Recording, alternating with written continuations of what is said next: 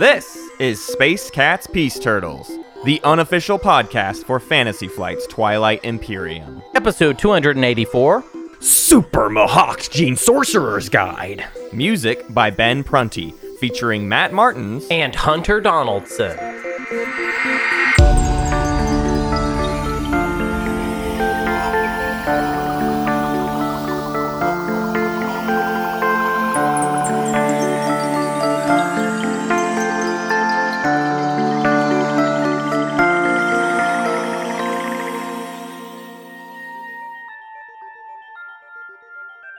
It's February.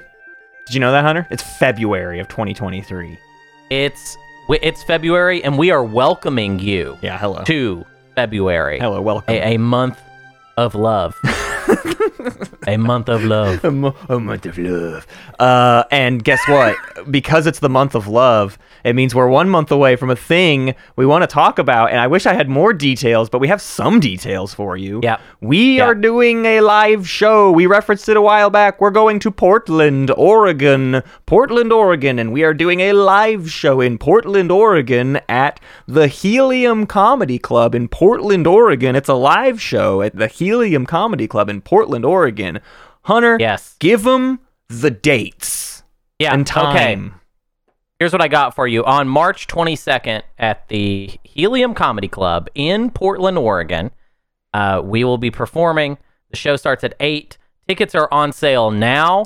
Go to the uh, Helium Comedy or portland.heliumcomedy.com uh, and look at the calendar, and you can find uh, our little mug there uh, sandwiched in between uh, their open mic night, which is on Tuesdays, and then Dana Gould of uh, Simpsons fame uh, and the voice of Gex.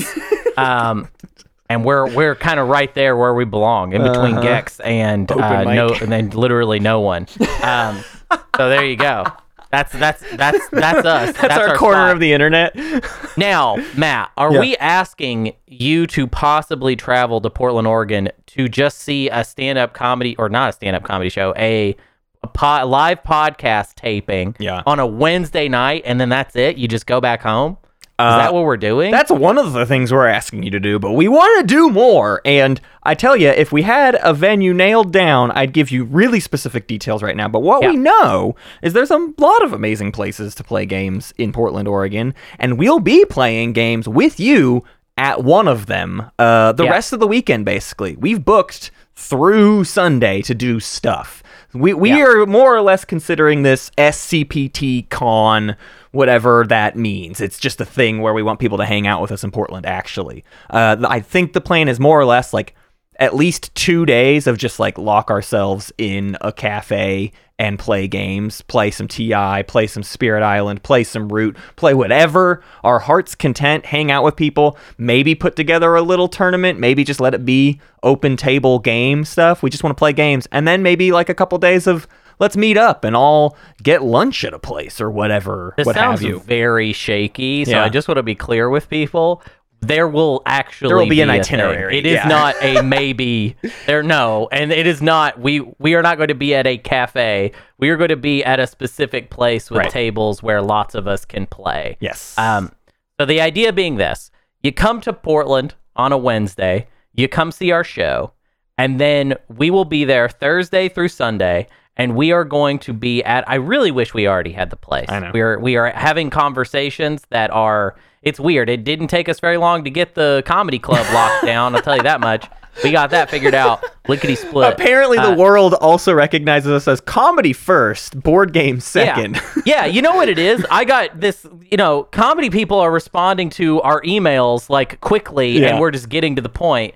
Um, and then as far as getting us a place to play Twilight Imperium all weekend, Yeah. that has been harder. Yeah. Um, but we guarantee you we are going to get at least two days locked in. It'll maybe be Thursday, Friday. Maybe it'll be Friday, Saturday. It's going to be something like that. Yeah. And then the days in between, we will likely be doing like meetups and going to possibly we'll all. I don't know how many people to expect. Right. Obviously, that's why like, that's the kind of unknown aspect of it. Uh, but we will inform you of more stuff as more stuff opens up, as Yep. more things are um, figured out. It's going to be a really awesome time. Yes. That's what I want to. That's what I want to say for sure. Right. Um, no matter what we have to do in order to figure out how to make this work, this is yeah the unofficial uh, first a- annual. No, not annual. this is our first SCPT con. Yeah. That's not really a con. It's more of a hootenanny. That's, that's the full title. There we go. Yeah, uh, we'll uh, more than likely as we get things properly solidified, we'll have like an Eventbrite thing that uh, has like a proper itinerary spelled out. Like we'll have like a thing that's really nice and organized. But we were kind of tired of not getting to talk about it in detail because we want people to get hyped for it, and especially people that are like sort of near Portland but aren't in Portland might, you know, they might need to plan a little bit ahead for this kind of a thing. And so we Absolutely. want people to know that this is all happening. Luckily, it's like the week of some places spring break, which is good and bad. It, it means flights are expensive, but it means people might have time to do all of this, which is the hope. Yeah. Hopefully, we all can hang out for extended periods of time. So yeah, I don't know. Come spring break, spring, spring, spring break with Space Cats Peace Turtles. So one thing I want to try and do that I've been kind of keeping quiet, um, but I might start communicating with uh, Brassbird and some of the some of the Portland chapter of uh, SCPT West. Um, is I kind of want to try and do, and I know this is impossible what I'm about to say, but is it impossible? I don't know. I want to play the canonical game of Twilight Imperium with 25 players. No. Yes, yes. And somehow it all makes sense. now, I don't know where you put that. I don't know how that works. Yeah. But I might that might be something that happens. A strange and, and if you miss the mega game. canonical game. of Twilight Imperium, you won't know what happened in the Uh-huh. canonical game. Okay? you need to be there to witness 25 people play Twilight Imperium. Now, what will their strategy cards be? Shut up, you. Okay? Back off. How long will it take to play a 25 player game? Get no, outta that here. sounds like naysaying. Okay? Hearing some naysaying. I mean, in real life, Hmm. yes, I know it would be easier on Tabletop Simulator or Tabletop Playground. I know it would Or be. Or Async, which has already got Or something async. like this. Uh huh. Sure, sure. I want to do it. Yeah. I don't even care it, that it doesn't make sense and is stupid and won't work. I don't even care about those facts. You're like Steve Jobs. Just I just wanted to be a phone and a computer. Shut up and make it work. and everyone else is Me like, a phone "Okay." computer now. Uh, all right, we have we have boy do we have a proper episode for you today. It's proper, it's big, it's good. It's the super Mahact Gene Sorcerer's Guide. Let me tell you, it's been like two years since last we broached the topic of Mahact, and I gotta say, Hunter, last time maybe maybe we weren't fully aware and i'm hey listen i'm not the one who prepped mahawk stuff which means i'm twice as responsible for things being off but I, I feel like we missed the mark on the first Mahawk guide. I, I was not much of a Oh, contributor, nice. and I, I'm Nice. saying I'm taking the fall cool. here for you. This is this is this is Hunter coming to you from under the bus, uh, where I'm where I'm currently living. Uh, yeah, sure. We we didn't quite get it. We we didn't we didn't quite get it last time. No, Uh, we've talked about this though. The, the we're doing these again. We're we are approaching the POK factions again because the first time we did them was more or less like our first round strategies guide of the base game stuff, which is like, listen, we just learned this game. We are just figuring out Mm-hmm. what POK even means. We don't know what like the dominant strategies are going to be, and now we're you know two to three years in. We've seen Mahawk have a bad, bad, bad year in the tournament, and that's like the context under which the first guide was sort of building itself. Right, was when Yeah, Mahawk was yeah. just performing poorly and it wasn't feeling good and nothing seemed right. And now we've had one year of stellar Mahawk uh, wins, and this year is also shaping up to be a Mahawk year. We've got a, a, a decent number of Mahawk wins in the early qualifiers. So we're coming around on Mahawk is pretty good as a faction, which was not necessarily Yeah. our stance before.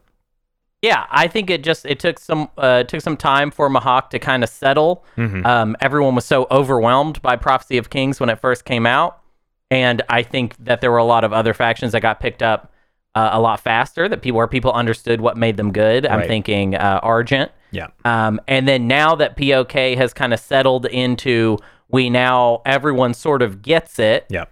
Um, it's now easier to read like what is actually good, and guess what's actually good it's Mahact. Yeah. Um, Yeah. It's kneel time. You better be kneeling for this Is one. everyone kneeling? Uh, yeah, Mahawk Gene Sorcerers are a funny faction too because they are uh, the lore sheet offers just as many questions as answers. Uh, the Mahact were before POK sort of a, a legend, the stuff of legend. The Mahact kings, the Mahact Gene Sorcerers were referenced. You knew they existed. They are what preceded the Lazax Empire, and we the game we are playing is in a post Lazax Empire world. So this is this is two full dynasties back of of the Yeah. ruling nation state or whatever. And uh, I'll tell you, if you're looking for answers of what happened to the Mahact, uh, don't go to the back of the faction sheet. It won't tell you. It'll just be like, well, the, the Lazax beat them, and that's that's what happened. Okay, quit oh, asking like in questions. fight, or what do you mean? They hey, beat them in- shut up! Hey, shut up, Oh, you! oh, oh. Hey, why at are their why foosball? are their faces like a galaxy? Hey, shut up, you! We're not going to talk about their physiology uh, at all. Where did they come from, and why are they back? no, shut up, you. Uh, the- No, where th- did they that- come from? That's slightly answered. They retreated. They ran away. The surviving members of the Ma- Mahawk Gene Sorcerers uh, escaped Lazax rule. Sort of like how the L1Z1X is a faction, right? Th- those are the Yeah. Lazax that ran away and then did weird cybernetic engineering to themselves and then came back, the L1Z1X. Yeah, yeah. This is like that if the Mahawk didn't cybernetically engineer themselves, but they locked themselves behind a wormhole that then the rest of the universe closed off for seemingly forever until the chief events of Prophecy of Kings is the G- Ghosts of Creuss unlocking that portal. Boom, Mahawk are back. They live on Ixth. It's like a big dead planet. They want to make everybody else just as dead as their dead planet, and there's not very many of them, and it's very weird. And also, the big thing I would say is I would categorize Mahawk as one of the not a gray factions. They're they Yeah. this is not a gray. They're the bad. They're the bad ones. They're mean. They're They're, evil. really evil. Pure evil. Uh, are they the most pure evil faction, Matt? Would you I say? feel like I would because there's others that are like they are evil, but they have some sort of strange like like the plants, like Arborec, right? Like they they're seemingly evil, but they're also just sort of like naturalistic. They're sort of indifferent, and that's Mm-hmm. part of their evilness. Like Necro is pretty evil, but Yeah. also they're like a spurned group. Like they they you know something happened to them, and they have these like they have this history. Mahawk are just like, we used to be in charge and we wish we still were. And we like it when everyone is our slaves. It's like, okay, I don't know that I, you, did, you don't really get any wiggle room there. It's it's almost as if Dane didn't like all the complex moral aspects of Twilight Imperium and then decided to just introduce well here's a dinosaur Yeah. and then here is a man with a galaxy for a brain and he's evil. Well, it's like, okay, the, the history of the game is that the Lazax were pretty evil and we had to do away with them, right? Because they were pretty bad. So Yeah. how do how do the Lazax have to rise to power by being the good guys and for them to be as gray as they are?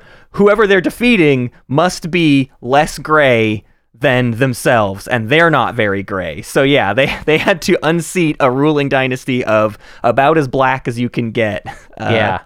uh, in in terms of uh, just it's. I mean, everything on their sheet is is kneel, is obey, is everything must you know f- follow the whims of the exceptionally few. They they they literally take over your brain and just control your body. That's their armies are other factions that they have just uh, wrested control of.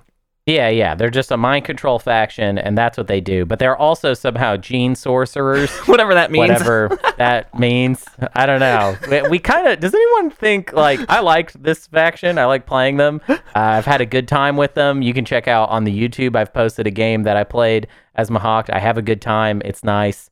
Um, let's just level though.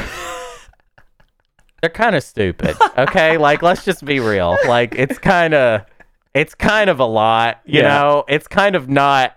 Like if you look at the other factions, they have a lot more like personality and aren't quite so like self-serious. Whereas the Mahawk are just kind of like, okay, uh, this this should have chilled a little Yeah. bit. The Cabal are evil, but they're also dinosaurs, Right. So that's pretty That's funny. Mhm. Yeah, that's really good. All the other POK factions have some sort of levity to them, Yeah. And then the Mahawk are kind of just you know. Obey me. Yeah. I like how their symbol looks like a crown, but they don't wear crowns. You Their, know? their whole helmets are cor- sort of crown like, though. They're, Oh, I they- guess you're right. I, we don't know what gold they look like without the crown on. As far as we can tell, they literally just are little small galaxies. I- the- the- As much as I know about their physiology, they just are little. I mean, they're not. They don't seem that far removed from Ghosts of Creuss. So I don't know. I don't know what the deal is with these folks. They're kind of just evil ghosts of Creuss, I There guess we go. could say lore wise. Okay, Sure. that makes sense. That won't Hey, get look, we- anyone angry at us. No, we're not in trouble. Listen, Matt, when you're talking, you can get all the lore stuff right. Yeah. When I'm talking, I'll get it wrong. And then Absol will post and say, Hey, Hunter, you got this wrong. That was incorrect, that comment you made. And then I'll You'll lock it away in your special filing cabinet. Oh yeah, yeah, yeah. Every time Absol posts one of those posts, I take a screenshot of it and I put it in my little folder. That's what I do. I, I it's called Hunter's Mistakes, and I keep it, and it's got a lot of stuff in there. Uh, you don't want to see my Hunter's Mistakes folder. Mm-hmm. Uh, all right. well, Matt, it's 16 minutes into the episode, and we haven't talked strategy at all let's yet. Let's do overviews of components. Let's. I mean, we've done this stuff kind of before, but it's worth sort of rehashing uh, what this faction has under its belt. Hunter, I want to tell you about its starting units. They start with one dreadnought, one carrier, one cruiser, two fighters, three infantry, and a space dock. Uh, that's a me. That's a fine. It's a fine start, sort of, right? I mean, it's it's three capacity. I mean, four, five, ca- five capacity, three infantry. You can take three planets round one without Yeah. uh, any issue. That's that is Three what planets. it is. Yeah. Yeah, that's that's what you got basically. Um, yeah, it's it's it's okay. It's it's not. I would say by POK standards, though technically it's like bad. Yeah. Right. Um, because POK made it so that pretty much everybody either is 2C4I or have some sort of hack to make them Right. 2C4I. Right. So this is technically 2C3I. So like we're a little bit off there. Yeah. Um, so yeah, I would say like by POK standards, this is a little bit rough. And also overall, most of the things in the Mahawk kit isn't rough. Yeah. So it's fair to say at this point, I, w- I would say that the starting units are not my favorite part Right. of the faction. Yeah. Uh, their starting tech is a biostims, which is the green tech that allows you to either refresh a planet with a tech skip or another technology. You, of course, don't really start with a technology worthy of refreshing, but if you can find a planet with a tech skip round one, that's great. And then you'll use biostims for all the other purposes later on. Their second tech is predictive intelligence, which is the one where you rearrange command tokens on your sheet, which can come in handy because we'll get into the faction abilities, basically. Yeah. Also, though, I just want to say for the record, I love predictive. Yeah. Um, it's an awesome tech, uh, and I've kind of gravitated towards it in pretty much every game that I've played, whether, regardless of whether I'm playing Mahawk or not. I Mm-hmm. think it's that kind of thing where you're like, oh, this is nice, but it's kind of extra. But then every time I get it, I'm like, oh, look, I can do this. Yeah. Like that happens like 100% of the time. Right. So, yeah. It's, a really good- cool it's- to start with. Yes, it's good to start with. It's good to not have to go out of your way to research, and it's good to have in the late game. That's the whole idea. Just set it and forget it is the kind of thing with predictive. Just like, yep, you got it, and that's going to be great when it comes up. Uh, Their home system is a single planet, three resources, five influence, Ix, a dry, dead world of black volcanic mountains and molten seas of lava. The great necropolis of Aordol Gorgos on the plateau Imperia is the only evidence of civilization. So, three resources at a home system is mm, in the middle of the is like okay. Not having a second planet for more docks rough, but the five influence is something you will hear remarked about quite often, and we will talk Yep. about as well. Uh, pretty and good. Finally, they have three commodities, and that's, you know, middle of the pack. That's fine. Nothing wrong with that. Let's talk about their abilities because this is where things get incredibly complex. This is one of those factions where the abilities section is just a big old wall of text, and it's Dane trying to be like, okay, I have a concept, and I'm going to do everything I can to help you understand this concept, but uh, Yeah. it's weird. First up is Edict. When you win a combat, place one command token from your opponent's reinforcements in your fleet pool if it does not already contain one of that player's tokens. Other players' tokens in your fleet pool increase your fleet limit but cannot be redistributed. So when you win a combat, you gain a token in your fleet pool and it st- sticks around. That's why the predictive is useful. You can then like later if you want to cycle your own tokens out if you've got enough opponent tokens in your fleet pool. It's all fine and dandy. You have more stuff to do. Their second one is Imperia.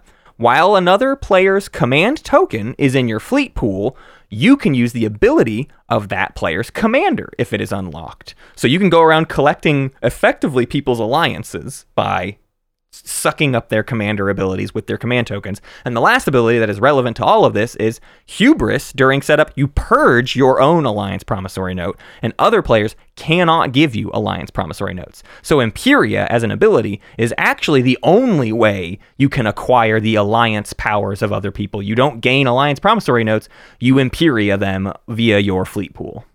Yeah, it's a pretty cool thing to do the first time you play as Mahawk 2 to realize that you're going to purge one of the standard components. It's like very dramatic. Uh-huh. Like Dane could have written that like several different ways, Right. Uh, but chose purge, Purge your it. alliance. Like it's it feels like something the Mahact would do. Mm-hmm. Like you sit down and play a Mahact game, and the first thing you do is you take one of your components and you destroy it.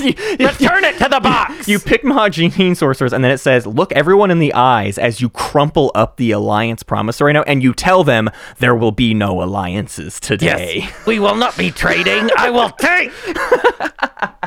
yeah, Uh, they- pretty cool. They also have a uh, faction unit that you will be able to upgrade later. Their infantry are called Crimson Legionnaires. Uh, they hit on an eight. You build them one, uh, two, two for one, like the other infantry. But after this unit is destroyed, gain one commodity or convert one of your commodities to a trade good. So have, they Yeah. have this weird refund policy on their infantry. It's like a two steps removed refund policy on their infantry. Yeah. Um, and I believe the way this happens is it's when they're destroyed, you can like it's like I can gain a co- commodity and then immediate like let's say we killed two infantry. Right. I can gain a commodity and then turn it into a trade good, right? That's right. like Yep. it's not like they're both resolved at once. They're resolved in the or in an order. Right. Or that, like one is destroyed and then the next one and then the next one and then the next one and then the Right. next one. You get what I'm saying? Yep, yep, yep. Yeah. Uh, their flagship is the Arvicon Rex. It is uh, build eight, two on a five. So in the good uh, flagships, one move, three capacity. That stuff is standard. The ability is during combat against an opponent whose command token is not in your fleet pool. Apply plus two to the results of this unit's combat rolls. Remember that wording because things are going to get confusing if you think too much about what tokens are in your faction pool. This is the one ability you need to pay attention to what is not in your pool. Think of the Arvicon Rex as your tool to go get more tokens if you want to. It's also just like a good ship. You're just going to use it as a good ship. But just in terms of remembering what you're doing with your various components, this is the one thing that isn't based on what you already have on your sheet. It's based on what you don't have on your sheet. And I, I definitely trip myself up with that because like the mech cares about what you have, the commanders you have access to compares about like you know cares about what you have. This is the one thing that's the inverse of that. Yeah, uh, yeah. Matt Matt did nail it with the uh, yeah. You should think about what isn't on your in your fleet pool, not what is. Uh, next up, we've got some leaders, uh, and our leaders, we, we have the weirdest leader seat because, again, remember, when we get to the commander, you cannot give this power away. But first, we have our agent, which is also a strange one because the idea of most agents is you can do this power or you can let somebody else do this power on your behalf. You activate it, but then they do it. But Jae Mir Kan is different. This is the, an ability that only Mahawk does, but it does affect someone else. Uh, so the ability reads as this When you would spend a command token during the secondary ability of a strategic action, you may exhaust this card to remove one of the active player's command tokens from the board and use it instead. So this is a big thing you'll see talked about in early rounds, but the idea is you pull it from the board. They got to have a token on the board. You pull it, and then you use that to spend it. Now, in most cases, that just means you've just spent it. You've removed it from the board. There's a special consideration here of construction has a player take a token from their strategy pool and then place it on the board. This one implies you take their token from the board, then use their token where you want to put your space dock doing the secondary of construction, and you put their token where your space dock is going, thus not activating the system for yourself. Uh, that can be important in like rounds two and three potentially. Yeah, obviously, uh, in a in a situation where construction is taken, you can sort of, in a Christmas landy kind of way, uh, end up uh, using it to like defend yourself to say Mhm. like, oh, I'm gonna mo- I'm gonna create a structure here, and because you already have a token over there, blah blah blah, yada yada. Yeah. Um, the thing is though that construction is oftentimes play played first action, Right. so it's almost it, it's not going to come up that much. Right. It's just a cool different thing for construction. Yeah. Uh, their commander has the unlock of have two other faction command tokens in your fleet pool. So basically win two combats against other people and and then have those tokens in your fleet pool. And then that gives you access to the ability during your tactical actions. You can activate systems that contain your command tokens. If you do, return both command tokens to your reinforcements and end your turn. This is a long winded mechanical way of saying you can deactivate yourself. You can remove tokens from the board and move again. This is the big thing that is breaking one of the cardinal rules of Twilight Imperium, which is once you've activated a system for a round, that's it. That stuff doesn't get to move again. And this commander says, well, as long as you've got a very robust token economy, you can activate it again. You pull both to- tokens, throw them into your reinforcements, but all that stuff could, on a later action, move yet again. So, you know, a late game Mahawk can move multiple times and just like go rush for Mechatol or go rush for someone's home system or whatever's the important place they need to be. With enough tokens, you can do anything as Mahact. With this commander, there is a strange thing that has to be sort of addressed. We have a we have some FAQ stuff to, to point out. So if you're playing TI and you don't know about the Dane FAQ, there's a essentially a pseudo unofficial but also official series of answers Dane has provided us on things that aren't necessarily like printed in any online rulebook or whatever. It's stuff that like basically hasn't been able to put into a new living rules reference. And one of those is a timing about uh, the Mahawk commander that's um, quite confusing and worth bringing up here while we're talking about that commander. Uh, the question is in regards to the Mahawk commander, Il Na Viroset, when does your turn end? Uh, do you resolve when slash after abilities if you activate a system uh, if you activate a system's abilities is this any different from nullification field or starlancer can you resolve your end of turn abilities? Uh, and dane says contrary to a previous twitter ruling that's hilarious by itself uh, that we're, we're, we're changing things that were said somewhere on twitter. When slash after you activate and other abilities within your turn cannot be used when the Mahact player places a second token in a system. End of turn abilities can still be used. Any ability that ends your turn should be treated as ending your turn when they occur, and no further abilities during that same trigger window can take place. So there's a handful of abilities that say end your turn. Uh, Il Na Viroset being one of them. You you place the token and then immediately end your turn. And basically, because of some weird rules shenanigans, you can't then do any weird uh after you know you someone can't like play their ceasefire on you when you're doing this remove a token thing. They can they can do it in some other instance, but the remove your token is really just a functional way of just taking that token away and nothing else happens. Nothing else gets to happen. You don't get to do any other crazy abilities. You're not doing scan link because you're not technically activating the system. Just think of it as a deactivate and that's it. Yeah, yeah, exactly. Uh, and finally, we've got uh, the hero Benediction, which is as an action, move all units in the space area of any system to an adjacent system that contains a different player's ships. Space combat is resolved in that system. Neither player can retreat or resolve abilities that would move their ships, then purge this card. So this is the big haymaker. This is the thing people talk about all game long. This is something we have much uh, we, we've we've spent many many hours all debating in game what's going to happen with benediction. Right. Yeah. It's a it's a big ability. It kind of makes the faction what it is. Um, we've got some errata for this. Uh, Yeah. Obviously, this this ability was really complicated and really kind of confused people for a very long time. And I think it was mostly because just hadn't really all been fleshed out. Yeah. Um, the amount of play testing that would have been necessary to actually figure out all of the things that needed to be figured out for benediction uh, w- is not possible. Yeah. So there you go. Right. Guess what? It's just not possible. Yeah. It's, Um, it's also a lot of cheeky stuff too, right? It's things that maybe you could like, if you were, y- you could assume work this way, but again, the, the the this is an ability, not like a tactical action, but you're doing the like sort of steps of a tactical action, so it gets very confusing. So one of the examples is about anomalies. Um, any units moving into, through, or out of anomalies must follow the same rules for ships moving into, through, or out of anomalies during any other movement step. This includes units being moved by Mahawk's benediction or moving ground forces with Gom Secus. So this is this is a general rule that applies to this. Nebula rules, however, will be changed. A nebula will no longer require being the active system, i.e., a, to- a system with a token in it in the, the moment of this action, uh, in order to move it.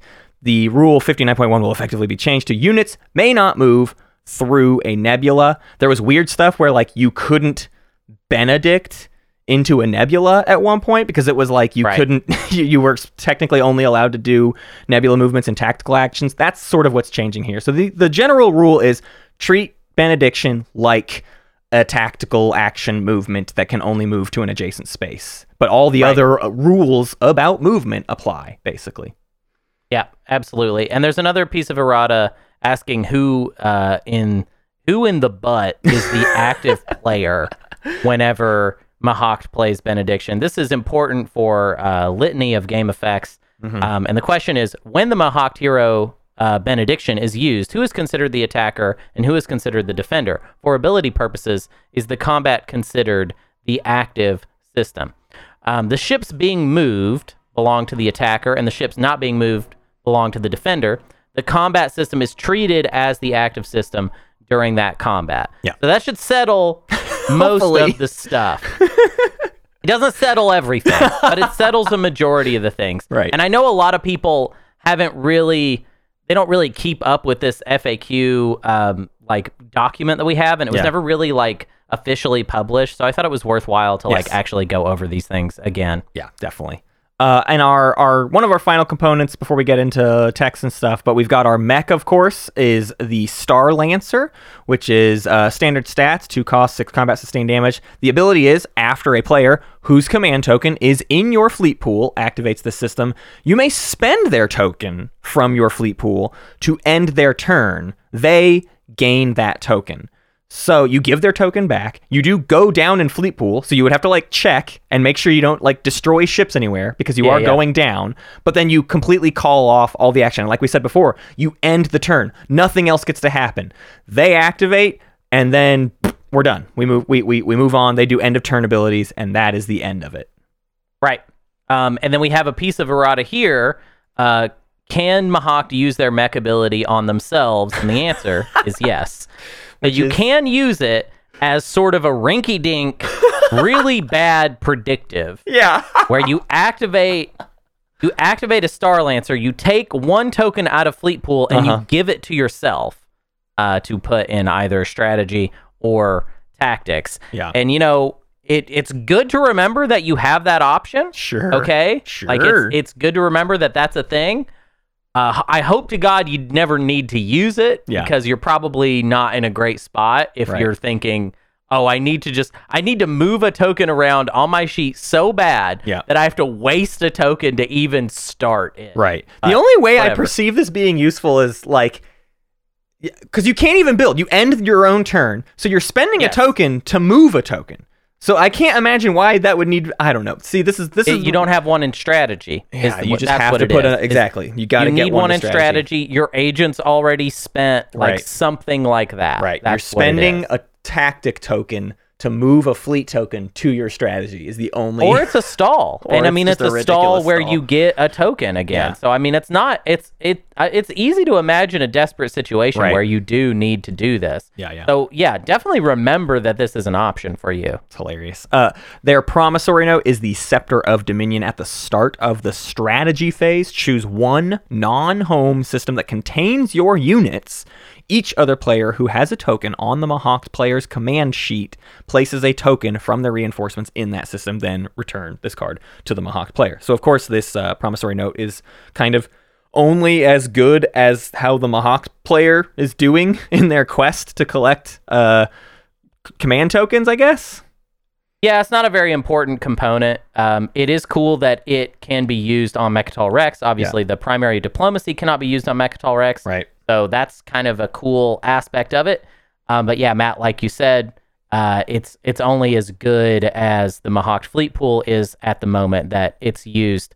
So I don't know. I mean, generally, it's going to be worth couple tokens in in Mecatol Rex for whoever has Mecatol Rex Right. if that happens to be important. It's not always. Sometimes it is though. Yeah, it can matter. Uh, so their techs, of course, we have a faction specific unit, so we must have a faction uh, unit upgrade.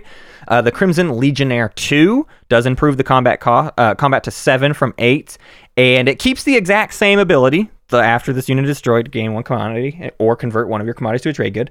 And then it does the normal Infantry 2 thing, but not uh, slightly better. The, the second half is then place the unit on this card. There's no rolling a die. You do not roll. When your unit dies, you place it on this card. And at the start of your next turn, place each unit that is on this card on a planet you control in your home system. If anything, seeing this ability like this makes the normal infantry 2 seem weird. Like, why do we need to roll? Wait, it could just be this simple. I could just gain all my infantry back, but instead, th- this is like a slight improvement of that, but also the only thing you're gaining is that that your infantry come back home ability. Yeah, that's it. Um, it's pretty dumb. Uh, I don't like it, and it we don't need it. It's just I don't even understand why that's what it is. Like Yeah. I don't know. It doesn't even make sense. Uh, it's literally an ability that already exists, which is uh, Spec Ops Two uh, ability, but like. It's I don't understand why it doesn't have anything to do with the gaining commodities part because Why that's the that part that makes the Mahact infantry notable. Right. Yeah. It, it- yeah, it doesn't improve that at all. It just maintains that. I, I would say this is almost like not even a tech. Right. This almost doesn't even exist. If it had been just like gain a trade good, like it that's the upgrade is instead of commodity stuff, it's like just gain a trade good for every single infantry and they come back home. Like you would almost have a green faction. You would al- maybe care about green tech as Mahact. Yeah, yeah, maybe. I, I just wonder what in playtest. I mean, I would imagine that they that in playtesting it probably was like that at some point. It went too And then far they- and then, yeah, maybe. Yeah. I don't know. It, it it it's a very odd thing to me to think about the fact that the upgrading the Crimson Legionnaires just means that they reappear on your home system and that's all you get out of that. But overall, maybe it was just like, you know what? Infantry 2 is going to be dead and POK anyways. Right. So who cares? We're, we're not going to try and resurrect a dead horse. Just let it be dead. We've all know? moved on with our lives in playtesting. We're, we're, we're done with infantry too. Uh, their other faction tech is a single green requirement genetic recombination. You may exhaust this card before a player casts votes. That player must cast at least one vote for an outcome of your choice or remove one token from their fleet pool and return it to their reinforcements. And Yeah. we've we've talked about this in tech episodes. We've talked about this in previous Mahact episodes. This is also more or less a kind of useless uh, tech. Yeah. Um, I would say it's pretty it's pretty dead on arrival at this point. Um, in our wish list for the next codex, we wish list very hard for a Omega Yeah. for this tech in particular. um, I don't think we're going to be recommending that you really invest any time or thought into it. Yeah. Uh, we also have a little bit of errata for it. This is like just something I don't even know if this is actually something that people will be like confused about. But the question is, can a player with zero votes be targeted by genetic recombination? It is theoretically possible for someone to receive abilities via transaction to allow them to vote after the timing window of genetic recombination. Is there a defined difference between cannot vote and currently has no votes for the purposes of this technology? Here's your answer. Genetic recombination happens before a player would exhaust planets to vote. So if a player cannot vote or does not have votes to cast, they cannot be targeted by the tech. If they obtain an ability that would allow them to vote, they could be targeted by the tech, but only before votes are cast. Yeah. Um, I'm not. I think that maybe it has to do with bribery. Right. Like if they're trying to figure out if you could use genetic Yeah. combination on You- somebody. You, that's, can't do the one. You can't do bribery because it's after they cast votes, but you can do distinguished counselor, or maybe I have it backwards because distinguished, distinguished counselor is when you vote. Yeah. You cast with five additional votes. I don't know. It's all nonsense, anyways, uh, because you're not going to research this tech. So it's Yeah, or at least we're, we're not going to recommend that you do Yeah, that. Um, yeah. pl- yeah, pl- please don't get re- genetic recombination. Um, and fa- we're we're all in. You know what? Don't do it in protest. Okay. refrain from researching it in protest because we deserve an Omega. Our overlord, Dane, Yep. an evil fellow, as you you know heard uh, in the last episode or so, two episodes ago, you heard the evilness of Dane, our our overlord. um, and we must we must remain in protest, and we Yeah. must hold, brothers. Do not research genetic recombination. In fact, mention it in all your games, saying, I am refraining from uh, researching genetic recombination until an Omega is is published for this tech. Take a you go, video of it How you and like tweet that? it at Dane. Yeah, exactly. Yeah. Get him. Yeah. Okay. That is all of the components the Mahact has. So, what does all of that culminate in? What does this faction look like? Uh, it's a faction that has lots of command counter funny business, and uh, we said we made an excuse for things they can do in the early game and things in the late game. I don't know. They feel they feel okay, if not full of words and very complicated. So I definitely agree with the sentiment out there that this is a high skill floor faction and maybe not one to uh, take in your first game of Twilight Imperium on the whole. Yeah, um, they have a high level of complexity to them, as uh, as stated on the faction card. if you look at it, it says complexity three red bars. oh no! Avoid, my friends. Be careful. Here be dragons. Uh, do we want to take a break before we get into the rest of the guide? Love it.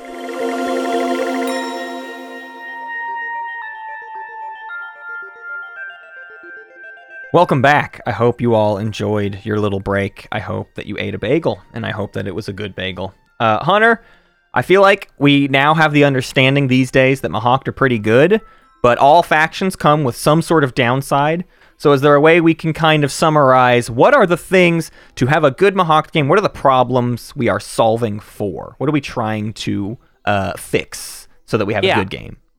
Yeah, so we're going to start with with possible issues that this kit might have, um, so that we lay those out there, so that then we kind of teach you how to not have those be problems. Right. We want to de- we want to lay the problems out and then defeat them in our minds.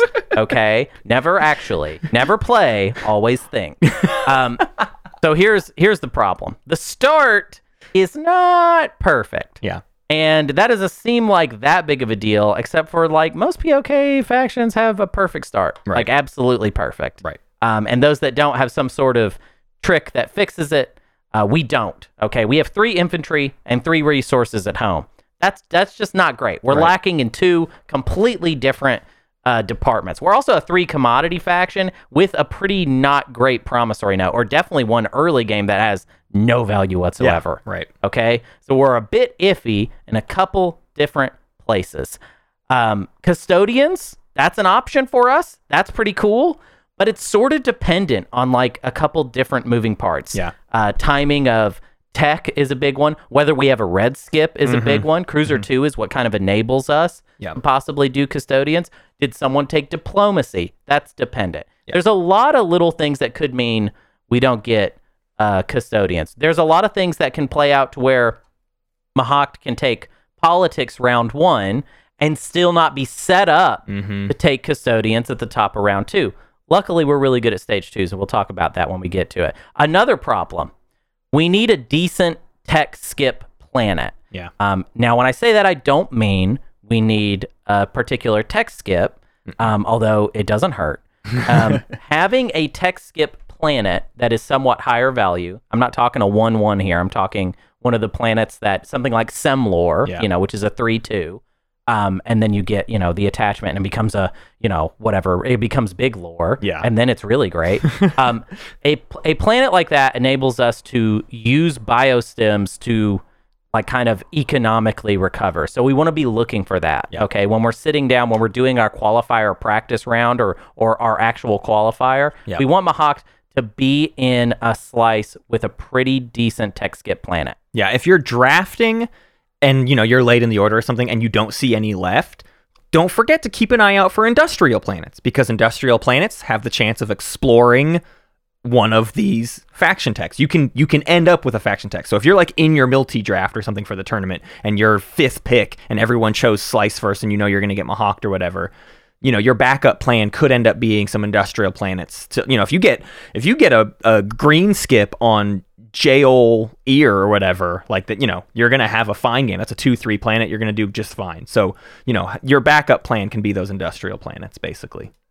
Yeah, I would say though, to be fair, it's a it's a bit of a desperate plan. Yeah, no, Uh, absolutely. you're you're gunning for three out of twenty there. Well, those are not great odds in your favor. yeah, Um, and hopefully, you know, if if you're with a faction that if you're with NRA, I don't forget about it because you're just not going to get to go into the you're not going to get to dip the bucket enough. Yeah. Uh, in order to make that work. So hopefully you just have one. Right. Or or something. I, I mean, bare minimum you have a tech spec of some kind. Yeah. Okay. Um, another downside we want to talk about problem wise. Uh, the faction is complex. Uh, these abilities are uh, a little bit much, uh, and a first-time play. Uh, I don't know. You can be pretty overwhelmed. I certainly was a hundred episodes ago. uh, these these abilities also break like some of the the main rules, the foundational Yeah. rules of Twilight Imperium. I mean, command token get to pick up off table. Right. What? yeah, This is like warfare primary stuff yeah, there that we just have on tap. I mean, it's ridiculous. And also, it's a lot of abilities, right. uh, especially if you're having a really good game of, let's say, you picked up a couple commanders that are interesting. You might just be sidetracked on a million different things. You're over here, uh, you know, workshopping your Gom Sekis cosplay. Meanwhile, you know, another player's actually playing the game and winning. You know what I mean? I mean, you're are you having fun? Sure. Uh, are you winning? No. What do we teach you here? Do we teach you fun or do we teach you win? What do we teach you? Never okay? fun. Never ever. How dare you? Never fun. Not here. Okay. this is the win dojo, not the fun dojo. Okay. I, I Um, would say too. Maha- I mean, uh, on that point, I generally, you know, we always say like if you're learning the game, if or if you're if you're with a group of people learning the game, don't steer them away from any faction. Let them, you know, ever let them play to their heart's content. Mahact is the one faction I genuinely would give pause to. It's not good for a learning game because they're going to like mislearn a few key components of the game, Yeah. and it's probably just not worth it for the first game. if somebody told me that they played Twilight Imperium Prophecy of Kings edition one time and they didn't like it, and then I ask them, "Oh, so what faction did you play as?" and they say, "I played as the Mahact and I thought it was a bit much." I would say, "That's your fault." I would say, "Actually, you have no idea if you like Twilight Imperium or not. You're going to have to start over from nothing, okay?" and then I would hand them a pamphlet for my podcast. Um, let's finish this problem section. Yeah. The last problem, which is not really that big of a deal, there's no solve for this. It's just like it's just I wanted to mention it. It's a bummer. Um, the faction tech are bad. The faction unit, the Crimson Legionnaire one, is mostly bad. Right. It's not as bad. I mean, you just get it, so whatever. Um, and yeah, sure, it gets you some money every once in a while, and everybody in the pre-errata likes to just think forever about how what you could do with this ability. don't fall for it. Don't think about it. Throw them away. Just don't. Like, the thing about Mahact that I learned is you just gotta lop off pieces of it and just not even look at it. I don't care, dude. If you are watching me stream a game of Mahact and one of my Crimson Legionnaires dies and I don't take a commodity, don't even tell me. Yeah. Do not. Okay, I'm trying to focus Yeah. on what matters, and that one don't. Okay, it just doesn't. All right. There we go. Everybody So- gets so the- one. The, fix for that last problem is just ignore it. Yeah. Okay. Don't worry about it. Okay. Well, so then we, we've we've listed our problems. Then uh, I think a lot of the rest of these sections are going to be talking about these things in in how we kind of solve those problems. Um, Yeah. So first and foremost, uh, and, and and just to reassure people, because this is a slightly different order than we've like normally talked about things, we will get to strategy cards and like early game and stuff. But we're trying, I think we're trying to set up kind of a foundation first before we get into like, all right, let's talk about specific things that you do on specific turns Yeah. and in specific phases. So let's talk about tech on the front end here. What are we using tech to accomplish? Yeah. So here, the, here was the big realization for me in watching other people play Mahact because I think when when we did the the first guide like hundred episodes ago, um, I think I thought their tech path was very complex. I don't even remember what I said, and I'm not going to look it up. Okay. I just think whatever I was stuck on was too complicated. Yeah. Okay. It's really simple, and you know, you're welcome to our show. Mm-hmm. Space Cats Blue Tech. but it's you just you just get blue tech. I'm sorry. Yeah. I'm sorry. This is not one of those ones Yeah. where I can say, well, because of the faction tech and because of what you start with, Sure. we're going to do things a little bit differently. No, this is it's it's very straightforward. but within that, what we are making room for is there are like little minor divergences, right? But the point is they're not paths, right? War Sun is the end goal of a path, right? So then you would have a red tech path. Blue Yeah. tech is our path, and it's very easy to find little things along the way. I think is the idea. So so sticking to the blue tech, you know, foundations is good. Yeah. But I I do think this is a faction, especially because biostims, like we're already looking out for tech skip planets, and we like that just to like have more money or whatever. But there are some other uses for tech skips that we can have. So let's break them down by like dependent on what skips we have. What are we what are we doing uh, with Yeah. our stuff? Yeah, so the first path I want to talk about is just my no skip path, uh, which this is bad. This is actually worse than it would be for most factions. Um, be, for economic reasons, we want to have a, a skip available, Yeah. and uh, we would like to even use it in the early game um, if if we can. We can't always because of tech timing. Um, but so here's here's your no skip path. Uh, it's you know anti mass or DET into Grav Drive. And then look, now we qualify for both Dread 2 or Carrier 2, which is just the standard fleet. It's stuff. just regular old uh, meat and potatoes, Twilight Imperium. That's the thing that I realized about Mahact. It is straightforward in the tech department. Right. Everything else is not straightforward. Right. Um, supplements that are good for this tech path. Sling Relay is great. We already have biostims, and we have a single space dock at home with three resources on the planet. So we have a little bit of a production bottleneck. It's not the worst. There's there's definitely worse. Yeah. Um. So I wouldn't say in every single game of Mahact you absolutely need another space dock. Okay, Right. I'm not going to say that.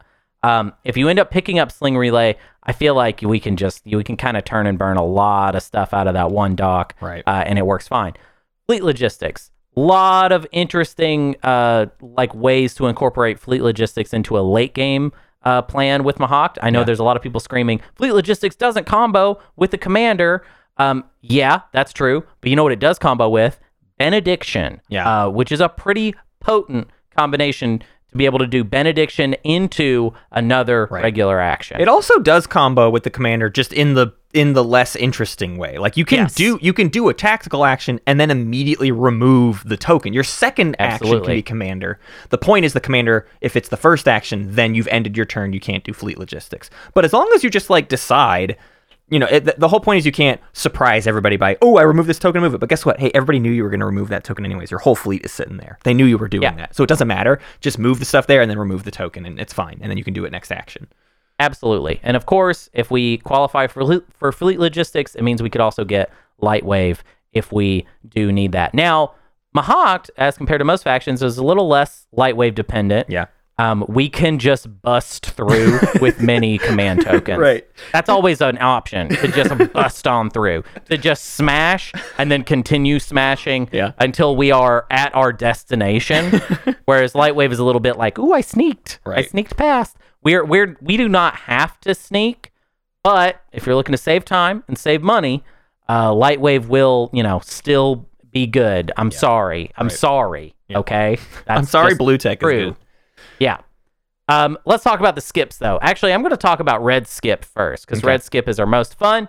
Red skip slice helps us get cruiser two round one if all of the little timing things works Yeah. works out, and if we do get uh, cruiser two round one, we can we have we've got five influence at home. Yep. Uh, well, all we need is a single trade good in order to do custodians round one, which ain't bad. Yeah. However, I know that a lot of people really, really like the fact that Mahact can get custodians round one. A lot of people love that. And I just want to say that maybe they're really good and you don't always have to get custodians round one in order for them to be good. Right. I'm just saying.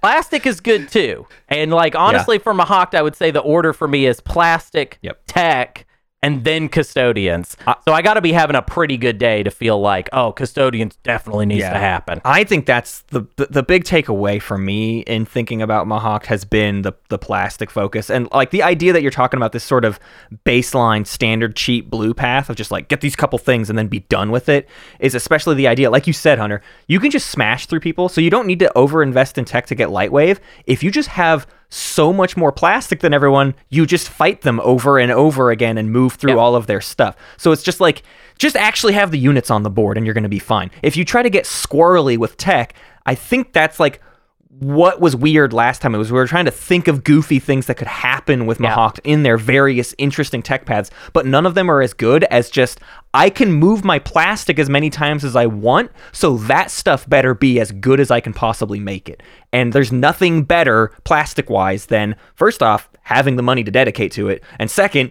it being dreads and carriers full of fighters. Yep, it's true. It's true. Um, I really, I really want to stress that plastic is a pretty big deal for Mahact, especially in the early game when we're economically at our weakest point. right. Um, so yeah, I, I think that's a good priority window to have. Now, I'm not, you know, I'm not saying that you didn't have a really awesome game the other day. You did. that's awesome. And I believe you. Like I like seriously, it, it does work out for you sometimes, but in the abstract, Yeah, and sometimes the money works out to like you can get plastic and custodian. You know, like sometimes you just took Yes. trade and everybody gave you money and it's like, yeah, let's do it all. Why not? And and so there's nothing Mm-hmm. wrong with that. But it's like if you're stretching yourself thin just to pull off the custodians thing and it's gonna like actually destroy your round two, yeah, maybe reconsider that idea. Yeah, and look at your neighbors, of course, uh, if you're thinking about custodians. Um, okay, that was enough. I think cold water we put on that. Um, let's talk about Blue Skip, which is my favorite. Woohoo! Blue Skip rules, and and actually, uh, for all of you that want something interesting, uh, if you want a little spice in your tea, if you want a, some milk and honey in there, let's talk about Blue Skip. Blue Skip allows you to get a gravity drive first. Okay, we're skipping the boring text. We're not getting dark energy tap. Okay. uh, with that Blue Skip, now we already can get to Dread 2 and Carrier 2. Yeah. Guess what we could do?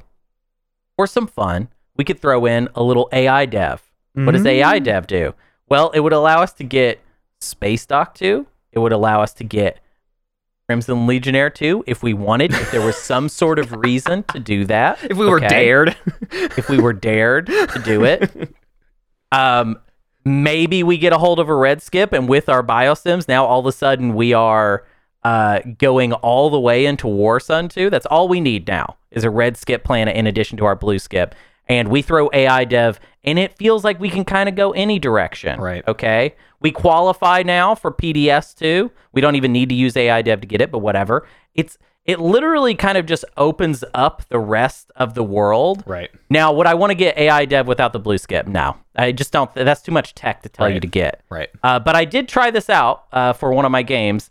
I did feel like it was quite potent. I felt like literally unit upgrade wise, I could go whatever direction I felt like uh, at minimal cost to myself. You weren't committing to something. You could just make the choice you needed to make for the round because AI Dev just put everything on your plate, basically. Exactly. Yeah. Um, it it it made it also worth it because AI Dev is going to save you money.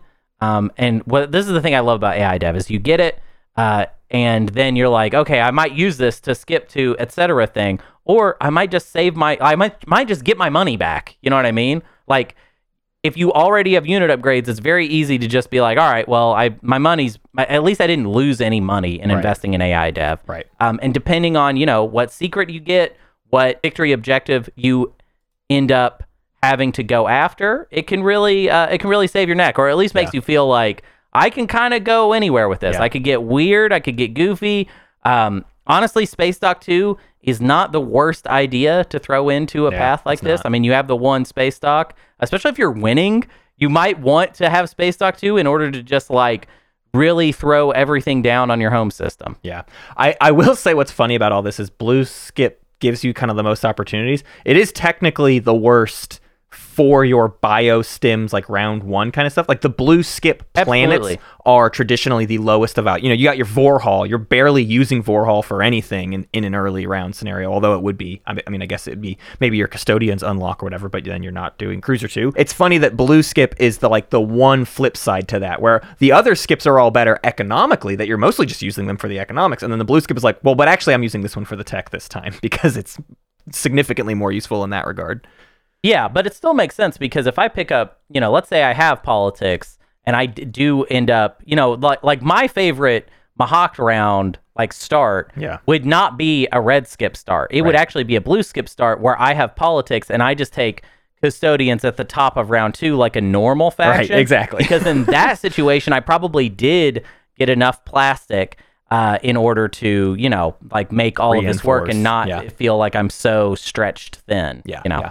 Okay, what are we doing with the yellow skip? Yellow skip is fun. We basically do the same uh, tech that I've been describing, this kind of blue path. Um, but our supplements are a little more interesting. We can get transit diodes uh, and throw that into this path. Transit diodes is very useful because Star Lancer is very useful. So being able to move our mech to whatever planet that we so desire at uh, you know every single round is absolutely worthwhile. And also technically, it's something we could biostims if we got into a real desperate situation and we need to move them again for some weird reason. Right. And then green skip. No. um green skip no. Uh just go blue as if you don't have any skips and hope Yeah. that green skip is giving you enough economic bonus Yeah. uh, to be worthwhile. Uh, I think having biostims, biostims by the way, I think is actually the best green tech you could start with. right. Um and the rest of the green tech, if you have biostims, makes no sense to me. Yeah. So Yeah. sorry. You're literally stepping on your own toes to do anything with it. You could green skip to hyper, but honestly, you don't even have a command counter problem. So like don't Yeah. just go just start working on that blue tech path. It's gonna do more for you in the late game It's than true. the It's three true. extra command tokens you'll have earned throughout the game. Okay, so tech tech feels laid down, especially in this case, very simple blue stuff.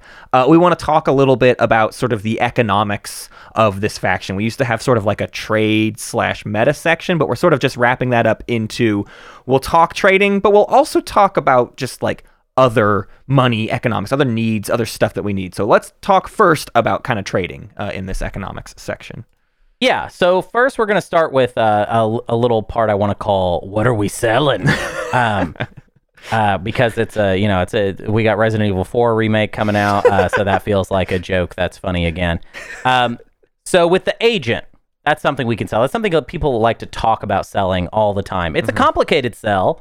Um, Zippelin uh, was uh, hanging out in our pre-errata uh, and likes to specifically mention that if you're going to sell the agent, you need to talk about it in the strategy phase because you need to give the other players a heads up that they will get access to your agent, meaning that they will get to double move somewhere. They will get to remove one of their command uh, counters and basically do, you know, kind of a bad version of the warfare primer. Actually, it's a good version because Yeah. you didn't even have to take warfare, so never mind. It's the best version of the rules, warfare yeah. primary.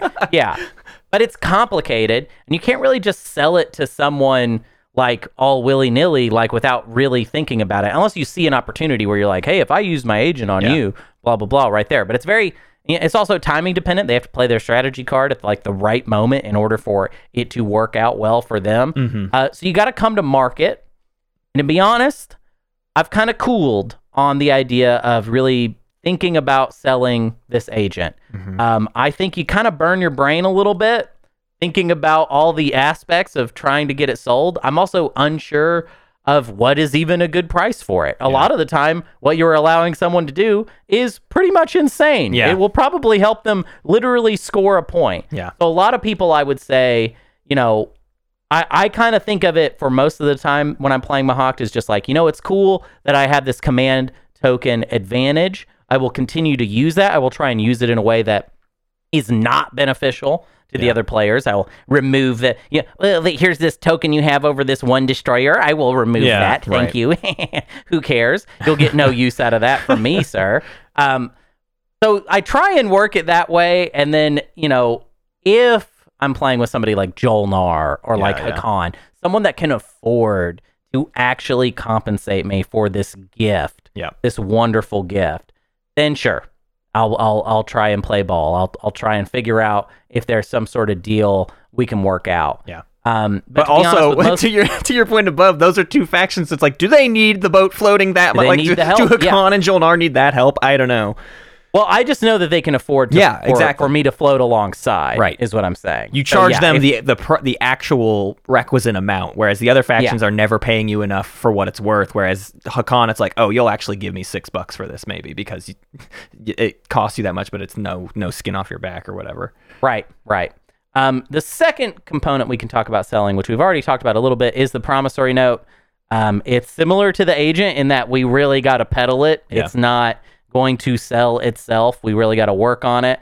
Um, see the opening, see the moment where it, Yeah. you know it's probably best sold in the agenda phase, Exactly. End of the agenda phase. where you can point at the map and say, "Hey, you buy this from me right now, I will. You'll you'll get to activate this, and so and so won't be able to activate you." Sure, look for that. Look for that sell. And to be honest, with that sell, I'm a cheap date. I don't care.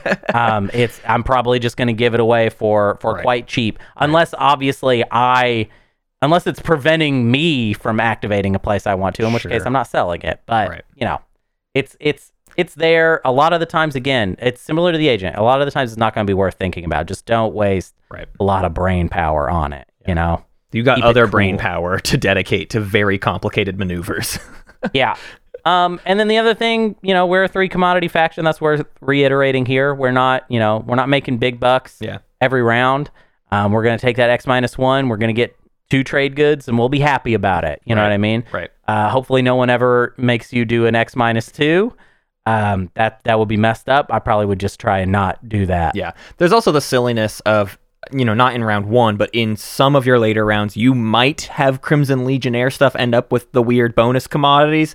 So you have to think about trade timing versus like what's already on. Like sometimes you got to do that funky thing where you get Yeah. deals done right before trade actually pops just so you're not killing commodities. Let's talk about what are we buying? What are you Um, buying?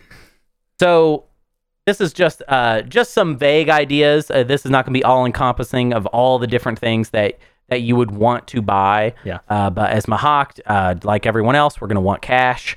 Uh, try and get them trade goods. Yep. Uh, we specifically need at least one trade good most of the time uh, in order to make it so that we can spin our home system on two command counters. Right. Uh, which is the you know ideal situation there because we have five influence. We don't have six. We'd like to have six, right? Right. Um, research agreement for agent uh, is, I think, a really good deal and probably the most common agent deal I'm down to do outside of one other that is, you know, more obvious. Um, but I also don't know for sure that Jolnar always takes it, though. There's a lot of situations where Jolnar doesn't really care Yeah. about.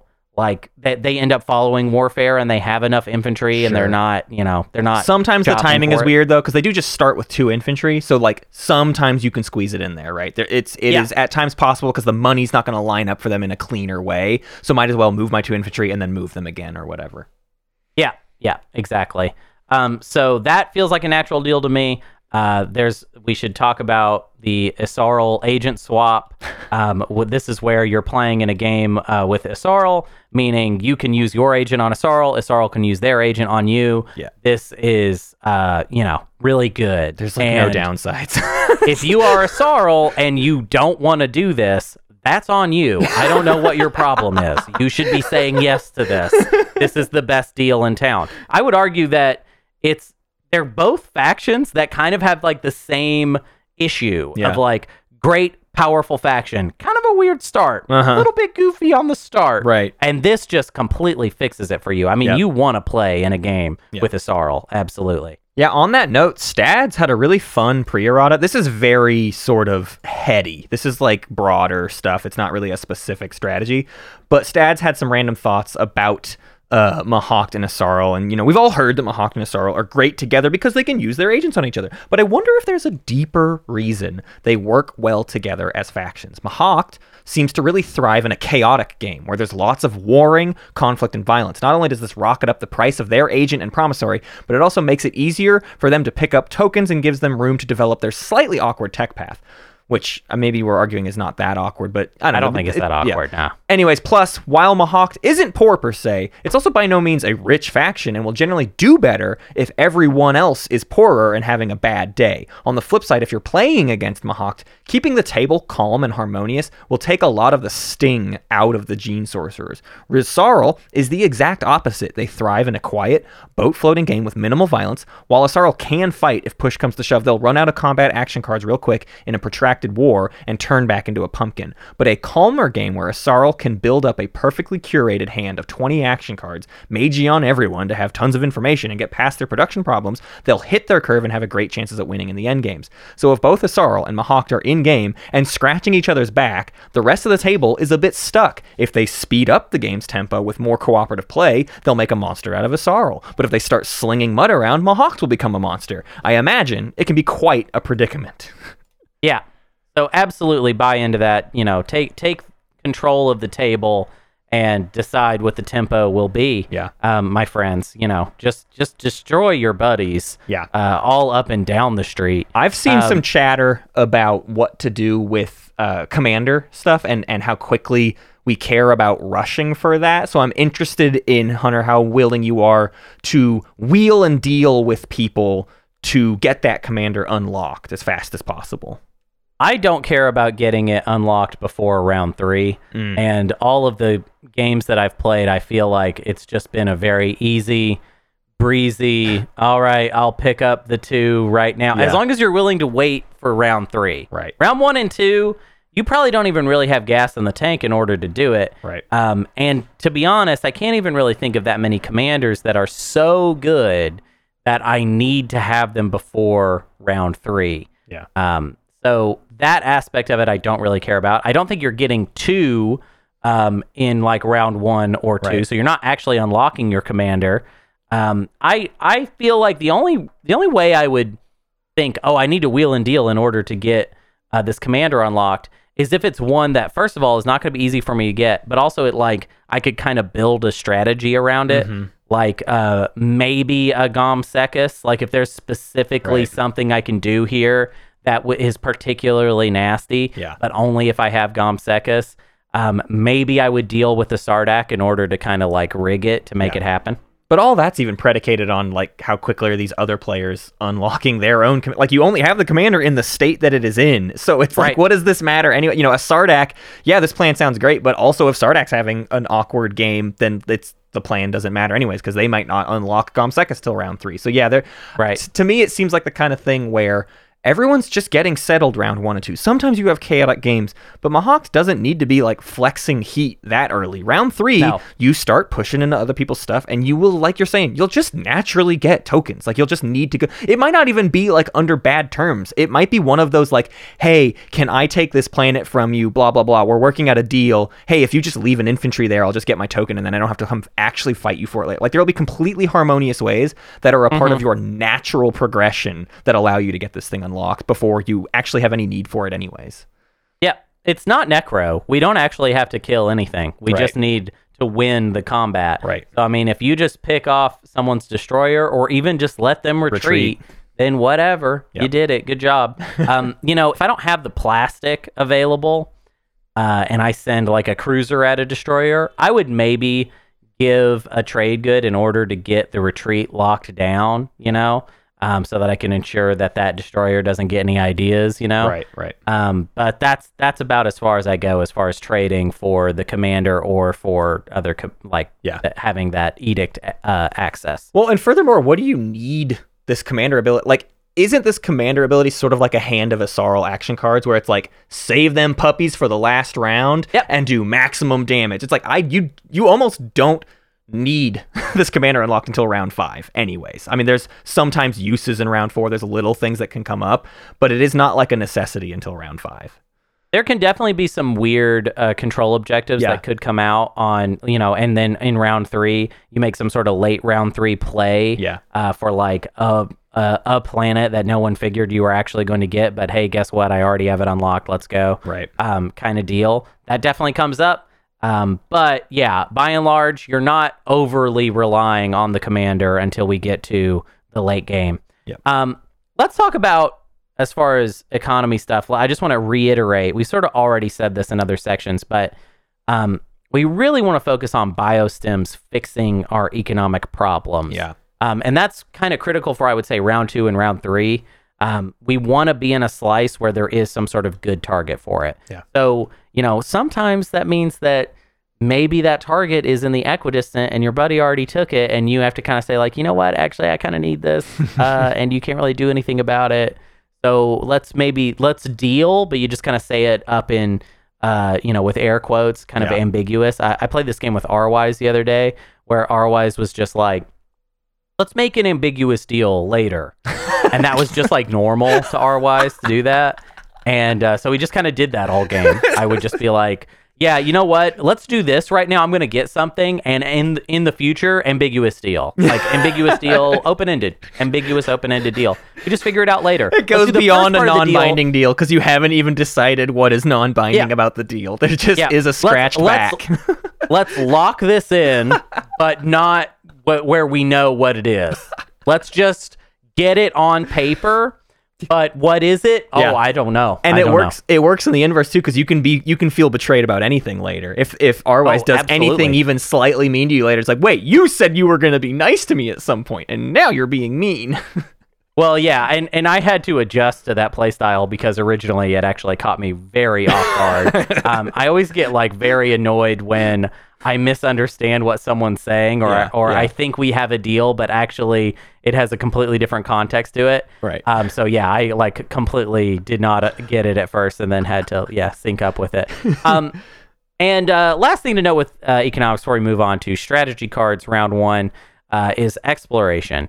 Uh, I really love the situation where you get tech skip planets with attachments on them. So, you know, hopefully you find those yourself, but also if you don't yourself, maybe look at your buddy's slice. Maybe they got one with some stuff on it. Maybe you want to get that because Yeah. it, it adds up really fast. You'd be Right. surprised by how quickly, like, just using someone else's planets twice in a row actually improves your economy Yeah. like a lot, a lot. It is worth it. Not that it's worth getting Scanlink for though. You're not you're not Mm. really going that far. But there is the clever thing of your buddy has big lore. You can take big lore and in the same moment refresh big lore because biostims is at the end of the turn you took big lore and then you get to use it next turn or whatever. Um so yeah, I, I, I agree. It's it's less about f- get the tech skips and more about keep an eye on where those tech skips ended up.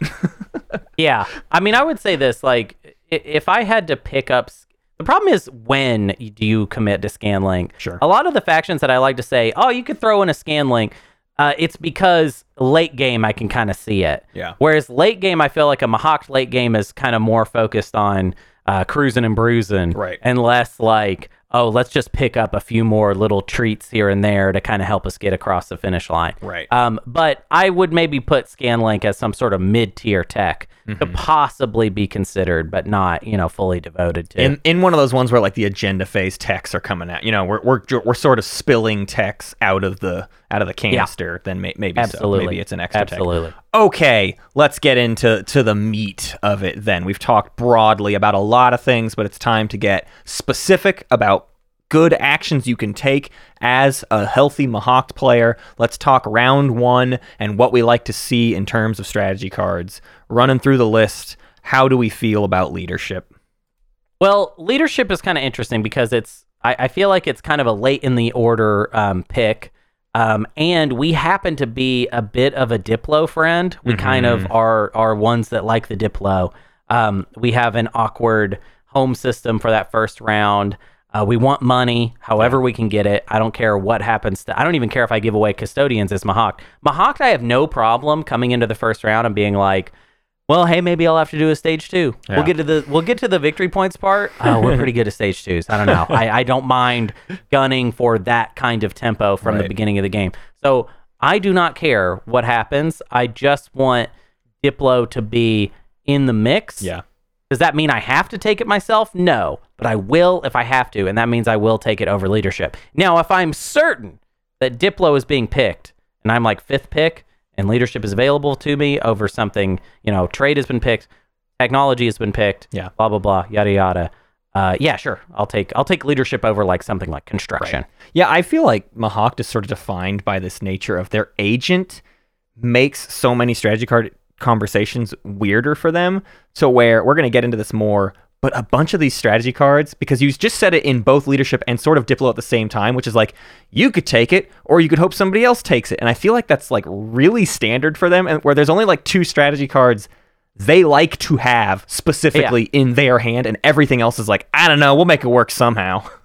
Yeah, it's true. You have a lot of versatility as Mahact, but you're least versatile at the beginning Yeah. of the game. Right. Um, and and I realize some people might be listening to me thinking like, oh no no, I mean leadership's good. Yeah, to- tokens are always good, but you have to remember we start ahead on tokens every single game. We have three in tactics, Yep. two in strategy, but then uh oh, we got another one on our agent. Yeah, Right. like in the situation you're talking about, like we are the only faction where Diplo, Tech, and Warfare can all three Yummy. get taken, and as long as the timings aren't stupid, we can just do all three. There's no thought to it at all. We do three secondaries if we want to. Ooh, sounds like Christmas in here, buddy. um, let's do it. Uh, okay, let's talk about the next uh, card, which of course is Diplo. I just said me likey. Yeah, Uh, good. do I want to take it? No. Do I maybe have to take it? Yes. That's fine. I'm not upset about it. Yeah. It's okay. I'll save even more tokens if I take it. You know what I mean? right. Now I'm just worried about doing secondary warfare, secondary attack.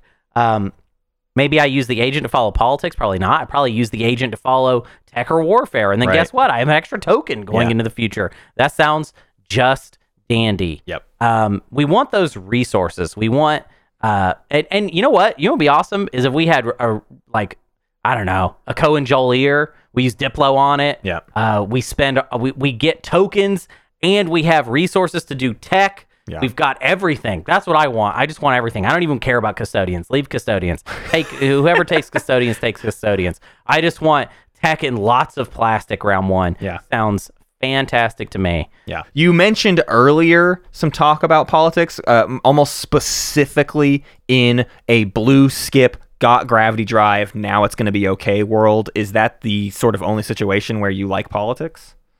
Yeah, I think like Gravity Drive, Cruiser 2, um, or like for some reason we just get close to, or I don't know, we got a flank speed or something. Yeah. Um, or I guess you wouldn't know that yet, huh? Would you? um, I, I, I think a politics take round one for Mahact is it's a little bit strange because I have to feel pretty confident that I'm gonna have a shot at custodians. Yeah. Uh, but in a world where I have a shot at custodians, is a world where maybe like too many other people have a shot and it just happens round one anyway. So I would hate to take politics and then kind of be left with diddly squat. So I'm kind of getting to a point where I don't really like Ma- Mahact with politics. There's too many reasons it could maybe not go good for you. Yeah. And me no likey that. Yeah, I had a game recently that wasn't a Mahact thing, but it was a game I was commentating, and politics went to like sixth pick, and I guess like that's the world where it makes sense. It's like, well, there's everything else is gone. I might, I Yeah. might as well sit here and fix my round two, I guess. But that's so rare that you know that's not really what we're talking about. Okay, uh, well, so I I notice an issue every time we say me likey de diplo. We have an issue with deconstruction. So, Yeah. uh, how do you feel? Yeah, we're just kind of like I, I just feel like we're not doing bad enough Mm-hmm. uh, with our production capacity at home uh, for construction to be warranted. Yeah. Uh, obviously, structure objective could come out. Yeah. Uh, and obviously take it, of course. And- Obviously, obviously, obviously, obviously and you have that weird goofy benefit although that's again it's a secondary thing when construction is when when construction happens you can like get yours unlocked but like especially round one that's not a consideration because the only place you're putting that space dock is somewhere that's going to be locked down anyways so yeah I, I, don't diplo seems about infinitely better than construction Yeah. here Yeah, I definitely, I definitely think I would take Diplo before. Um, trade is our next one. Trade's the best. Yeah. Trade's always the best. Right. But it's definitely the best for Mahact. Um, can it can open you up to so many beautiful little Christmas land experiences. Mm-hmm. It's stable. You take trade and you're like, this is going to go well, but it might go amazing. but it's at least going to go well. It's- Yeah. There's no way it's going to go bad. Right. Um, and I love that aspect of trade. We do have a trade ship. We have a cruiser, so there's no weirdness here. Sure. Uh, there's nothing really to figure out. We just, you know, we just play it straightforward. Uh, we're probably going to get tech and plastic in this scenario, and Right. I like that. Tra- trade is also e- ignoring the trade ship. Trade can also be the guaranteed trade good to then take custodians if it's comfortable, and trade is the extra money to protect your plastic behind. You still build plastic, and you took custodians. You did it all. You just like had a lot of money. That's the world where you get people to send plastic maybe towards you. That's the trickier part of that strategy. But like, yeah, tr- trade seems like the way you do literally anything you want to do. Yeah. Um, next is warfare. Uh, it can set you up for custodians round one in, Mm-hmm. in some weird cases. Um, so I don't want to discount that. Yeah. But overall, I don't know. I mean, I never really like warfare, so it feels weird every week that we do one of these episodes, and I'm like, warfare's bad. Sure. Um, because it's just like I, I don't know. I always say that. Uh, for so it's bad for every faction. Well, then why do people take it? I don't know. okay, I do not know. Well, uh, the, the thing you're talking about setting up for custodians round one, it's the blue skip setup for custodians round one, right? You blue skip, Yeah. you get that back, you get carrier two, you've moved out, you lift the token, and then that carrier or dread, the dread could be what takes you to Mecatol, and then your carrier's there to fill out the rest of your slice. Sure. It's a very comfortable way. It's if anything less awkward than the cruiser two. I always think about the cruiser two solution for custodians when I'm like commentating Mahact game, and then I completely forget that the blue skip is almost better. It is almost yeah, definitively gravity better. drive is, is going to go further. Yeah. hmm Uh, but yeah, you're you're going to need the warfare thing for that. So I don't know. Yeah. Uh, last is tech. Um, I, I feel like the one thing that, that is really frustrating about Mahact is like sometimes the tech timing can be not so good for you. And I hate that feeling of starting a Mahact game and being like, okay, I better go to my tech skip planet and then uh, refresh it. And I'm like, oh no, but then I don't have enough money for tech if it pops, but I have the planet. Uh, I, I, I don't know what to do. Yeah. Um, I, I hate that feeling.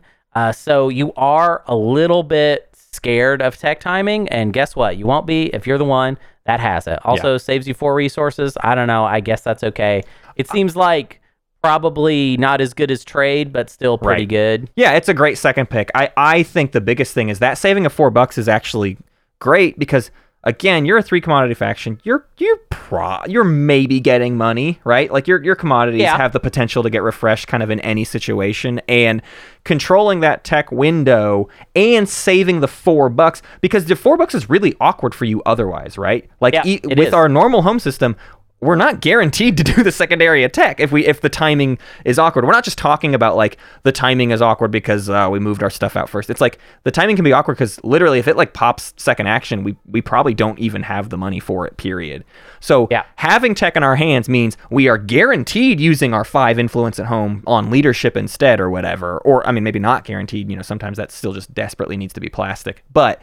Yeah, I think that timing thing is actually a, a pretty big deal, which is why it is like first pick took trade, your second pick tech. Why not? Just do it. It's it's a it's a great obvious thing to just sort of make your round one comfortable. Right, right. Um, and then Imperial, uh, we'll just continue and and say no, uh, not not not, not going to make an argument for it today. We keep leaving it. We leave it in the script. Yeah, it's there as if it exists, but it's never going to. someday, someday.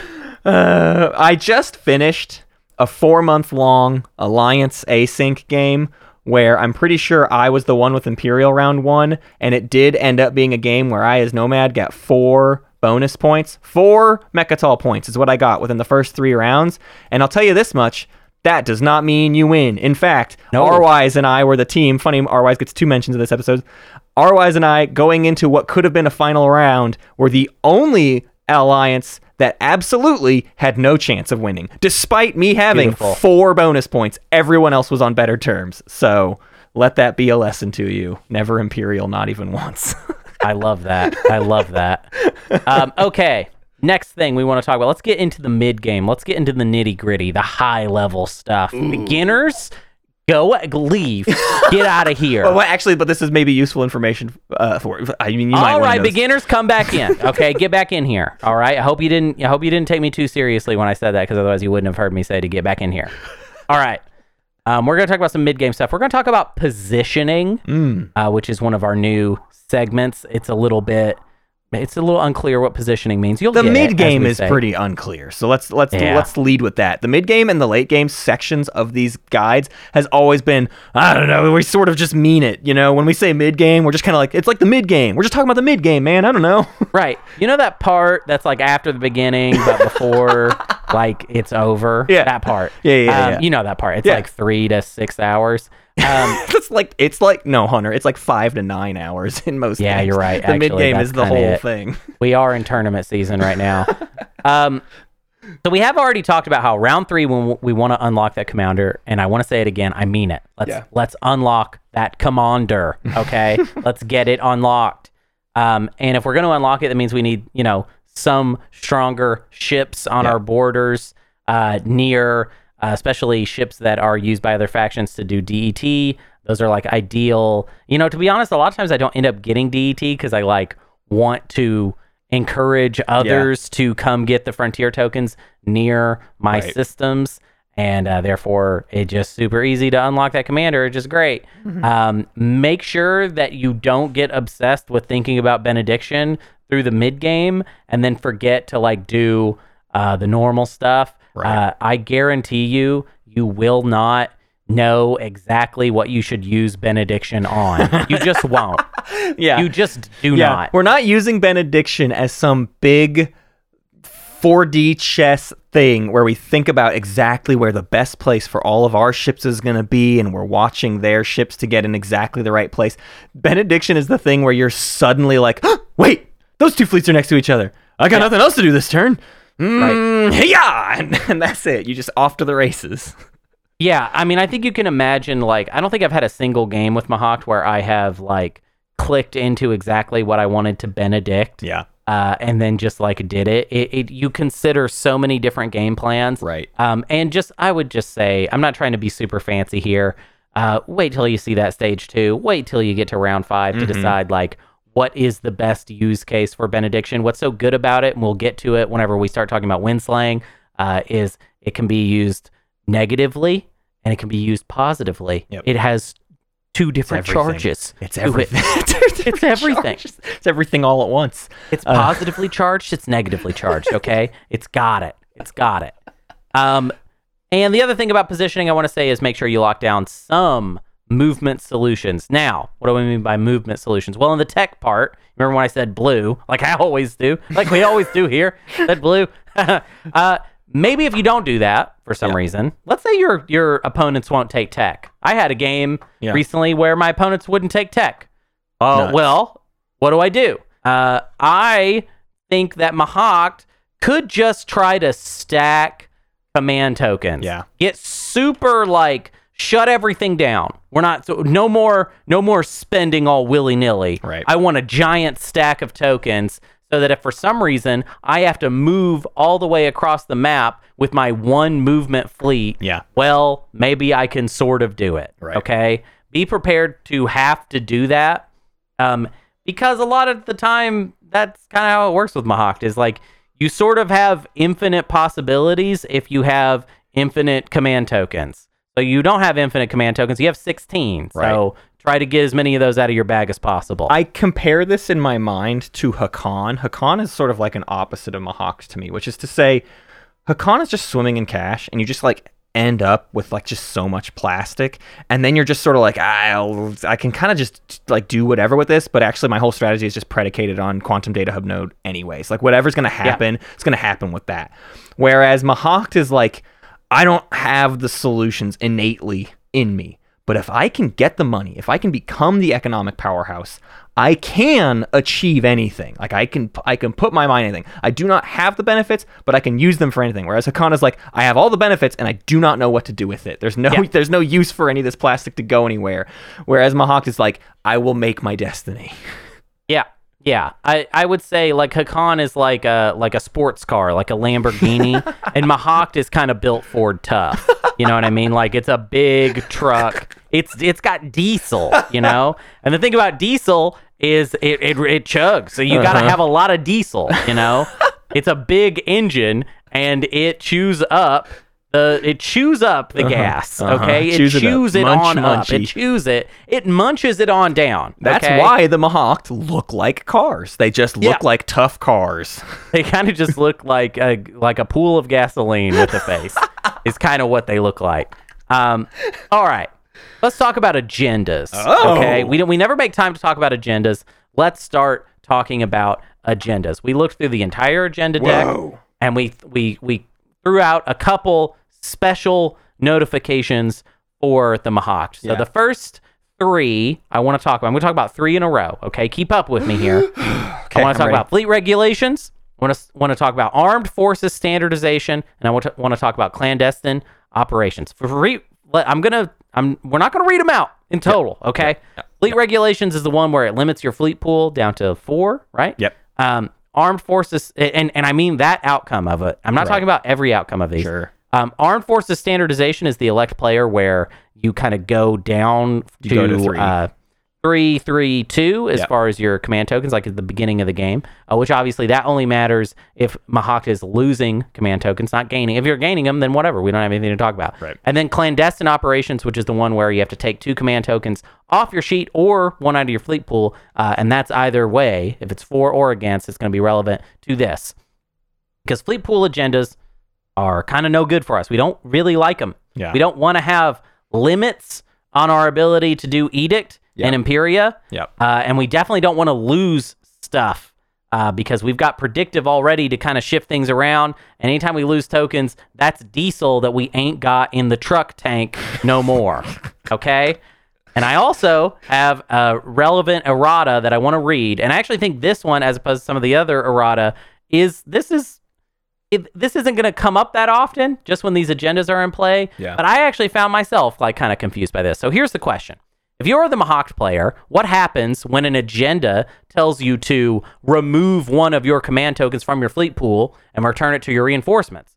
But you only have tokens from other players Yep. in your fleet pool. Well, the answer is, of course, you're required to remove the other player's tokens and return it to their player reinforcements. Okay, fine. That's pretty straightforward. But what about if fleet regulations is in play and Mahact already has four tokens in fleet? Can they add another one and discard their old one via edict? Or can they not add one after a combat win because of the cannot in fleet regulations?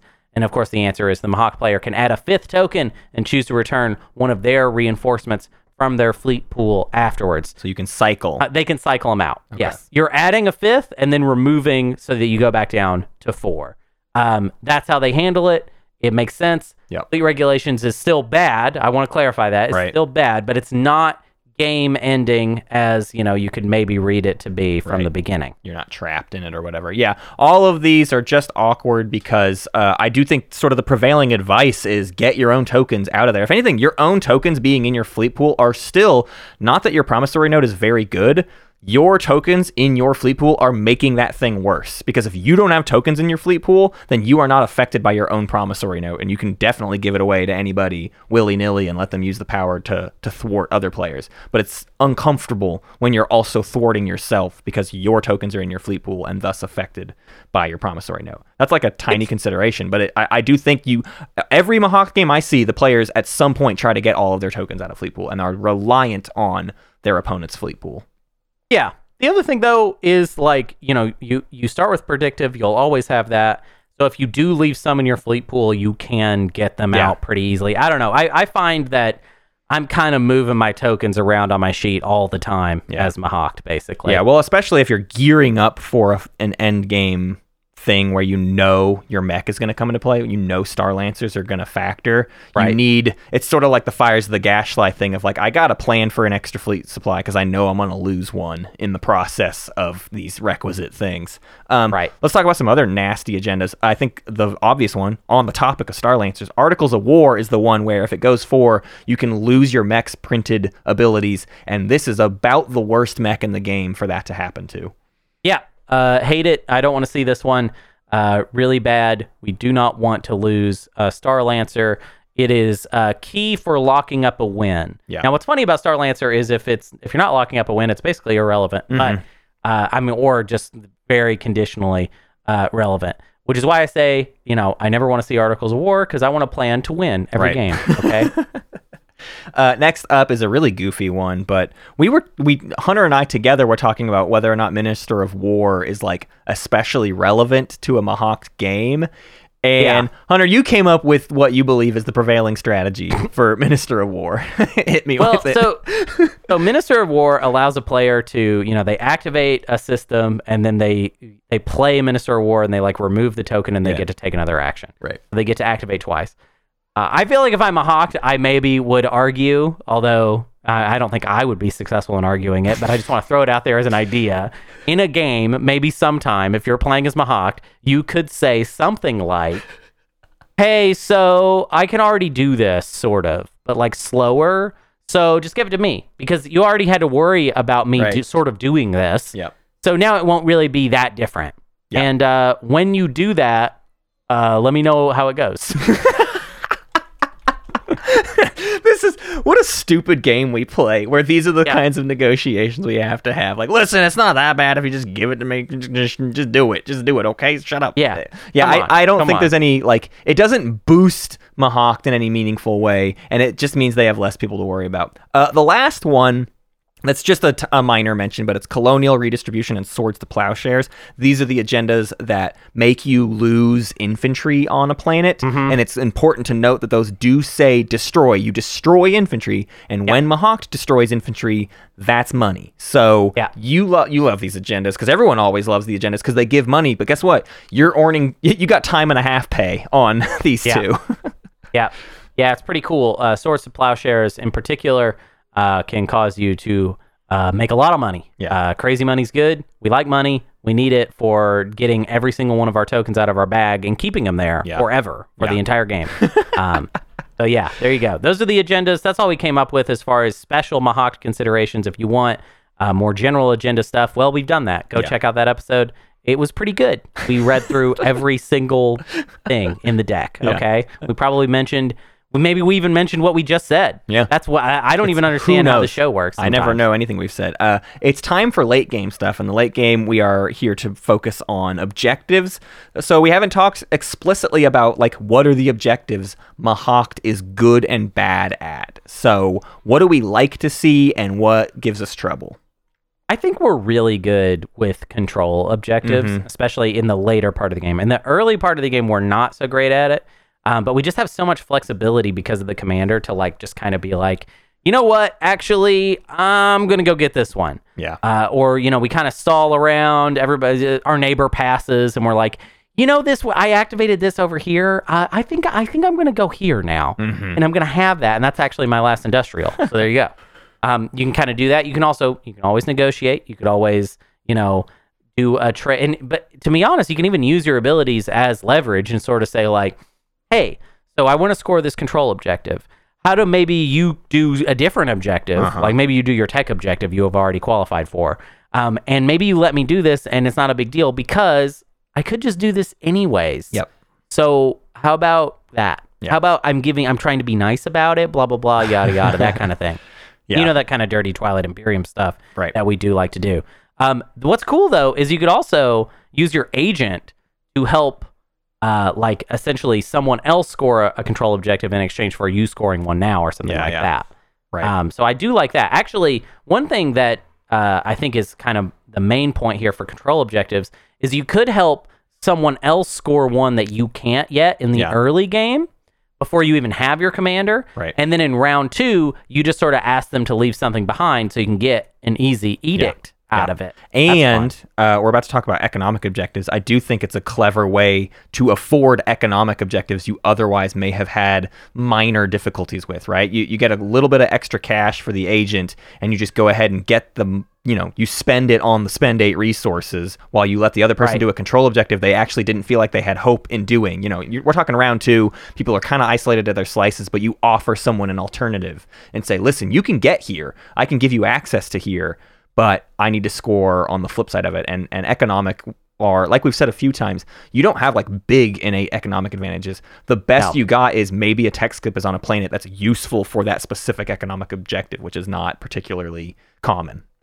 Yeah, yeah. Economic advantages uh, or economic objectives, I should say. Um, we're kind of in the middle here. Uh, we do have a five influence home system, so that ain't nothing. Right. Um, and, and, and it is going to be useful if uh, tokens come out or if influence come out. Um, but yeah, I, I really think for this to work, you got to pick a good slice. Right. Mahact needs a good slice. Sorry to say, I just think that's how it works. I think Yeah. I think they have to have a good slice. They cannot. They're not the type of faction that can just let any slice. They're not Hacan. Right. They can't just be like, oh, I'll just take whatever, you know, and and I'll I'll make They- it work. They're like kind of on the opposite side of that without being a bad faction. Right. That's the idea is they do poorly in poor situations, whereas a thing like Hacan Jol-Nar, they do not do poorly in poor situations. Yeah. But the difference is Mahact rises almost even higher in the good situations. A great Yeah. slice for Hacan kind of barely changes their situation. They had the money they had, they're going to be fine all the way through. But Mahact gets boosted significantly more with that money. They are able to accomplish more with all of that money. It's almost as if for Hacan, a good slice is sort of a win more situation. Right. You know what I mean? right. Whereas Mahact is just a win. Yeah, Um, and that's what we want. Right. We want Uh, things that settle right into the win. How do we feel about tech objectives? Uh, well, we start with two techs, so you'd think we'd feel good, uh, but well, we don't because it happens to be a green and yellow tech. It's like an we start L1 with. Z1X problem, I guess. yeah, it's a little weird. Um, I would try like if two tech and two colors comes out like right away. I am not. I I am not getting too green, too yellow. Right. I'm gonna figure out to do something else. Yeah. Um, I would rather have my stuff online than just rush for scoring. Hopefully, the other one is scoreable, and we do that. Yeah. Um, if it's both tech that come out, maybe we just don't score round one and we bank on the idea that we can do a stage two. We're pretty good at stage twos. All Right. right. It's not the worst idea to be like, okay, I, I select my worst available tempo because you know what? If you keep speaker control, you can probably pull it out. Yeah. Yeah. Um, structures, we specifically earlier said we don't really like construction kind of in any context. Yeah. And we, you haven't even pushed for a forward dock very much. So I do not Yeah. like our odds on structure objectives.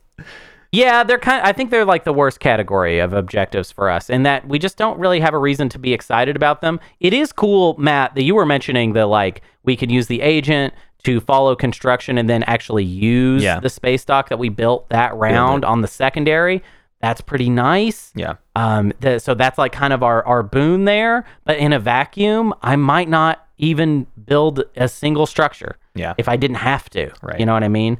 As Mahact. So I don't know. It it just it, it kind of depends on the situation. I think I would rather see them earlier rather than later because I'd rather be able to kind of plan into it instead of be surprised and realize that like oh now I have to pivot or something or hope beg the person with JR Yeah. to give me a structure that I need. Ew, yucky, yucky, me Um, likey. Before we talk about stage twos, I think we wanted to open up a chance to sort of talk about any special mentioned secret objectives uh, that Mahact is either better or worse at. So, uh, I mean, we've talked about control objectives. So, the action phase, fighty, I think in our objective episode, like 100 episodes ago, we called them battle objectives.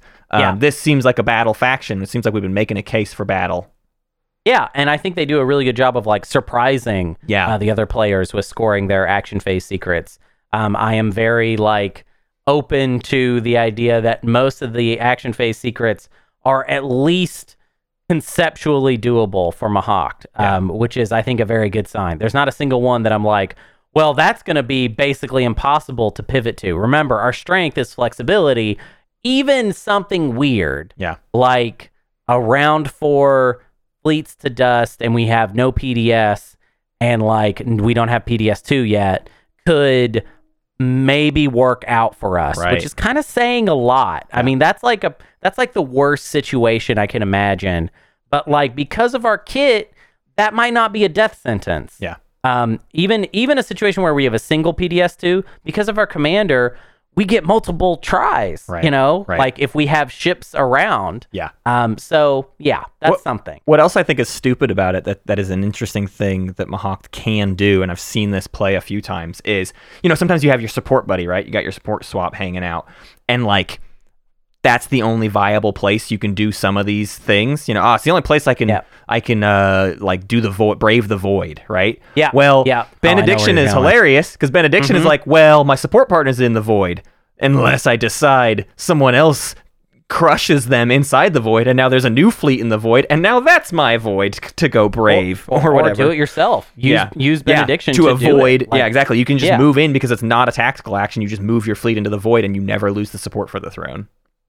Yeah, yeah. Now that's the meanest way to do it, but uh, I don't know. I'll do it. Certainly possible. Yeah, Sounds Uh, good to me. I don't think they're going to be mad about it. They must kneel. Yeah, it Make does come. kneel. It does come slightly at a cost because uh, there's a whole. We have an issue with. Um, we'll call them friends. We don't have friends. What does that mean when we don't have friends?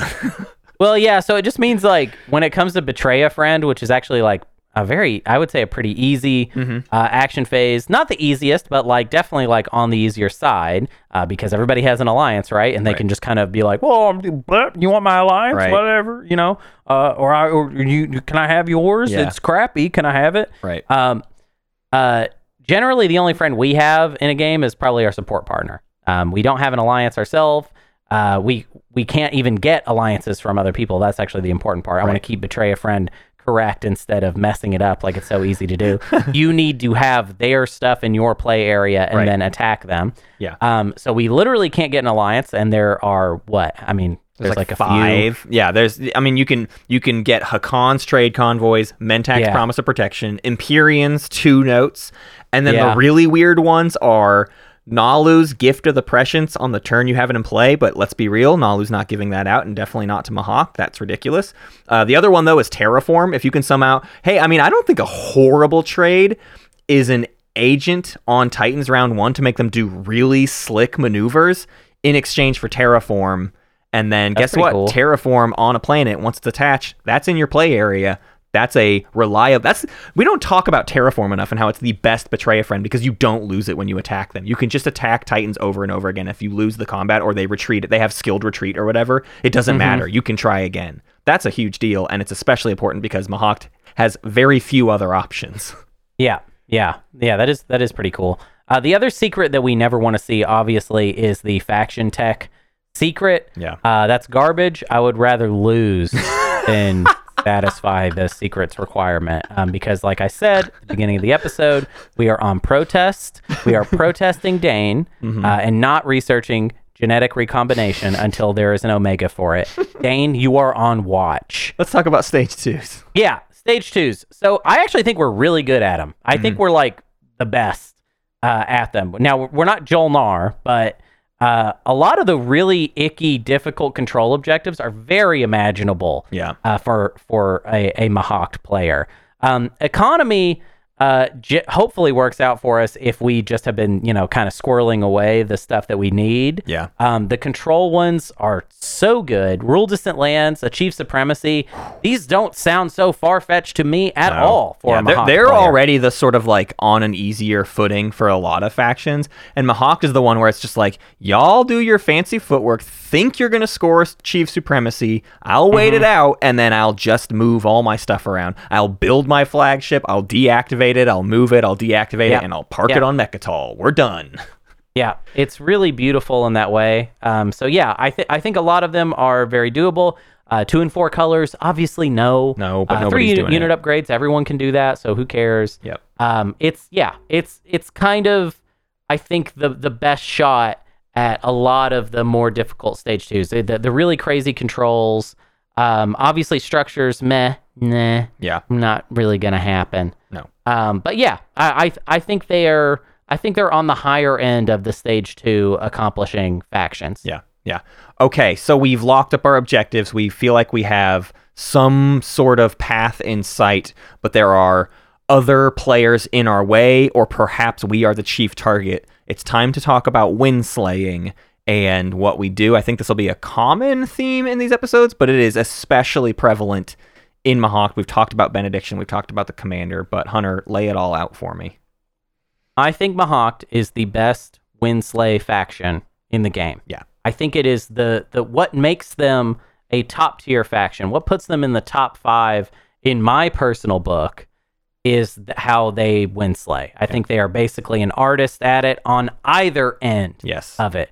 They're they're good at being the bruiser, the Winslay leader, uh, because they have benediction. Benediction is such a great Winslay tool. If you are you know third or fourth to to win that position, I feel like you can kind of generally get people going as far as the carousel of winslaying, Right. as long as you're willing to put benediction on the table. Or at least say you're going to put benediction. Yeah, you're a good table. rabble rouser. It's it's like, listen, we can achieve anything. I got benediction, I got tools in the kit. Let's all work together. And you just lie to everyone's face, or or tell you know a half truth, or, or tell or the a truth. full truth. It doesn't maybe matter. you need to. T- maybe it's actually the truth. Maybe that that it is actually how this is going to work. Right. In a situation where we're second to win, I love that. Um, and, and we have no allies. Nobody wants to help us out because we're second to win. Yeah. Um, we can probably just get it done. Is the thing. like if all we have to do is win slay one person, we can probably just do that. We Yeah. don't actually need anyone's help, which is like kind of crazy. Yeah. Like that's that is. is. not normal for a faction to be able to reliably win slay another faction.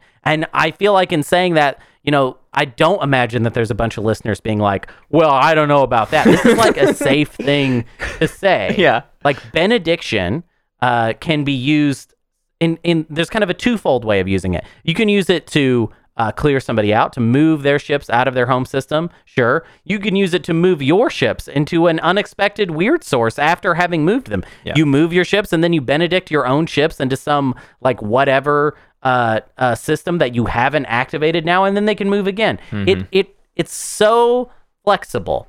Um, and also, you can use fleet logistics to uh, very suddenly kind of spook people. Be like, um, you know what? It's time to do it right now. Yeah, yeah. Uh, benediction into that system, and then move again, and bam! Suddenly, you've like you've you've struck a system that is so wild as far as the possibility space for it that there's no way that they were considering like all of the different ways you could have done it. Right. Um, that's what I like about it is I think that being on the other end, the other side of a Mahact winning game, and like trying to fight against it, you will burn out Yeah. trying to come up with all the different ways that Mahact could try Yep. to do this. Well, yeah, especially think how think about how wobbly so often your win is when you're in that first position as somebody else. Like the, I'm thinking of one of the most common things is just like I'm sitting on Imperial or I'm sitting on Mecatol with Imperial. As long as it just gets to my turn, I pop Imperial. And it's like Mahact can just be like, um, all of your ships are no longer on Mecatol, and then so and so can just invade the planet or whatever. Like there's so Yeah. many easy plans to just remove someone from Mecatol, no big deal, Right. or remove you from that critical objective that you're gonna pop Imperial off of. You know, it's like Mahact knows they're going before you. All they have to do is Benedict, and you'll probably lose access to that. And that might be your entire shot at a victory thrown out the window. And Mahact is sitting on leadership and is just gonna coast out the rest of the round. It's so true. And it's it really just comes down to two like make sure that you have your tokens though. Yes, You right. really need Prep. those tokens. Yeah, you need to be prepped. You need to have tokens out and ready to go. There there are people, there are high level players that suggest a type of Mahact that is like a little more aggressive in the mid or early game than Mm-hmm. like what I'm like what we're suggesting in this guide. Yeah. However, those people are crazy and they're much better at the game than you are, okay? or me, or anyone, Right. okay? Don't listen to them. Don't let them guide you down the wrong path. Sure. What I'm saying is get all the tokens out of the bag, plop them on your sheet, and then in round five, have a buffet of options. right. Have a buffet of various things uh, that you can do. Let's talk about Yeah, let's yeah, talk yeah. about the flip side of it is the fact that you have made a case here. You have a whole section called the Winslay defense because you do have an easy to imagine scenario where Mahact is leading the pack. And guess what? All we got to do is make our opponents bonk their heads into each other and three stooges their way out the door. Yeah. So there's really there's really two major aspects to this. Uh, using benediction in a defensive stance, being like I'm the winner, I'm going to use benediction at some point somewhere, is so much fun. It's like the most fun I think you can have in Twilight Imperium because you're finally just looking at the map and you're being like, this is an ability that I can use basically anywhere Yeah. against my enemies Right. and they they have to do so much to make it not workable. You know what I mean? You have to lit- you have to clear the map. You have to everyone get out of every system. like we no, no one can be near anything and guess what? You can also just get near them and take up the space. You can just kind of sit there and just kind of move your fiddly pieces around in various goofy little stupid ways and just but but my thing is here is this try to keep benediction. Save it until the last critical moment Yeah. Uh, that you can, as far as playing it to mess up the other players. Because Right. the idea of benediction is just as powerful as Right. the actual ability itself. If everyone is trying to play around it, you basically already won. Yeah, they're they're gonna flub over themselves because benediction can mean anything, and it's only the second you've used benediction early that then now you're a known variable, right? The the easiest thing to do to win slay like any player is like essentially some sort of warfare thing where like you move everything really close to their home system like adjacent to it and then you warfare you know pull that token off and then you you dive onto their home system right Mahact as long as benediction is still on the board you move that thing once and then all i have to do is just like shove it. Like after you've used warfare, it's like pushed you backwards. You don't have the range anymore, or whatever. Like Yeah. you can Yeah. literally wait for a person to come up to you, and then you stick your hand out and put it on their forehead, and they swing their little fists at you and can't reach you because you've just literally moved them too far away. But any any moment where you take benediction off the table, you are now a known variable that they have Yeah. to handle. Right. And also, it frees them up to put more command tokens on the table because Yeah. until you play Benediction, anytime they put a command token in any system, even a supposedly worthless, pointless system just to stall, is a liability. Mm-hmm. Right. That is a system that you could Benedict their giant fleet into, and now they are locked Right. down, regardless of whatever it is, or whatever else it is that they're doing. The second part of the Winslay defense is a really obvious one: is Star Lancers. Yup. Star Lancers is a beautiful gift to Mahact's world, and every day Mahact should kiss every Star Lancer right on the cheek. Okay, they should love them. Uh, there should be no kneeling of Star Lancers. If anything, you should be kneeling to your own Star Lancers. Yep. Get on it. Okay, make a big Star Lancer and kneel to it yourself. Uh, all you got to do is have one in your home system, and maybe one on Mecatol Rex if that's part of your whole thing, Right. or maybe them all spread out to the various planets that you need to control. Uh, and then as everyone tries to attack you, you start giving them their command tokens back. Okay, sure, that part sucks. They get their command token back, but Yep. they've now activated the system. There's only so much they can do that before it just kind of becomes pointless. Meanwhile, you're free to strike back. It's a very coordinated thing that the players have to do in order to bypass Star Lancers. Think Right. think about how many games that you've played where the Winslay carousel falls apart. Right. Well, Mahact needs two people to be on their best behavior in order for them to play around Star Lancers. Yeah. And I'm not saying it's impossible. I'm just Right. saying it's a level of discipline that a lot of people are not going to incorporate against you.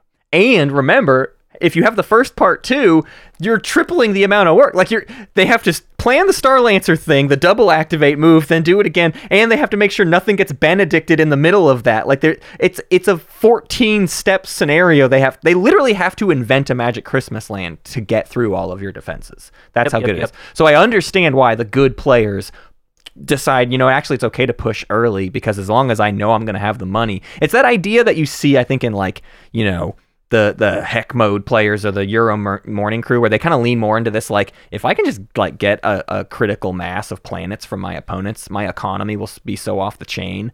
And and as long as I'm not silly about my objective scoring economy, like I just am reliably scoring, I can do aggressive maneuvers and just outpace you. I think Mahact is like the ultimate version of that. As we've been saying, Yeah. like if I just if I just got too much money, I do way more with that than anybody else is capable with, including on the preventing a winslay of myself. So I could totally rush out to an early lead. I can risk my custodians round one if it if I have a reliable money making plan for that mid game or whatever, because you just know you can fall back on these tools. You just have to prep for them properly.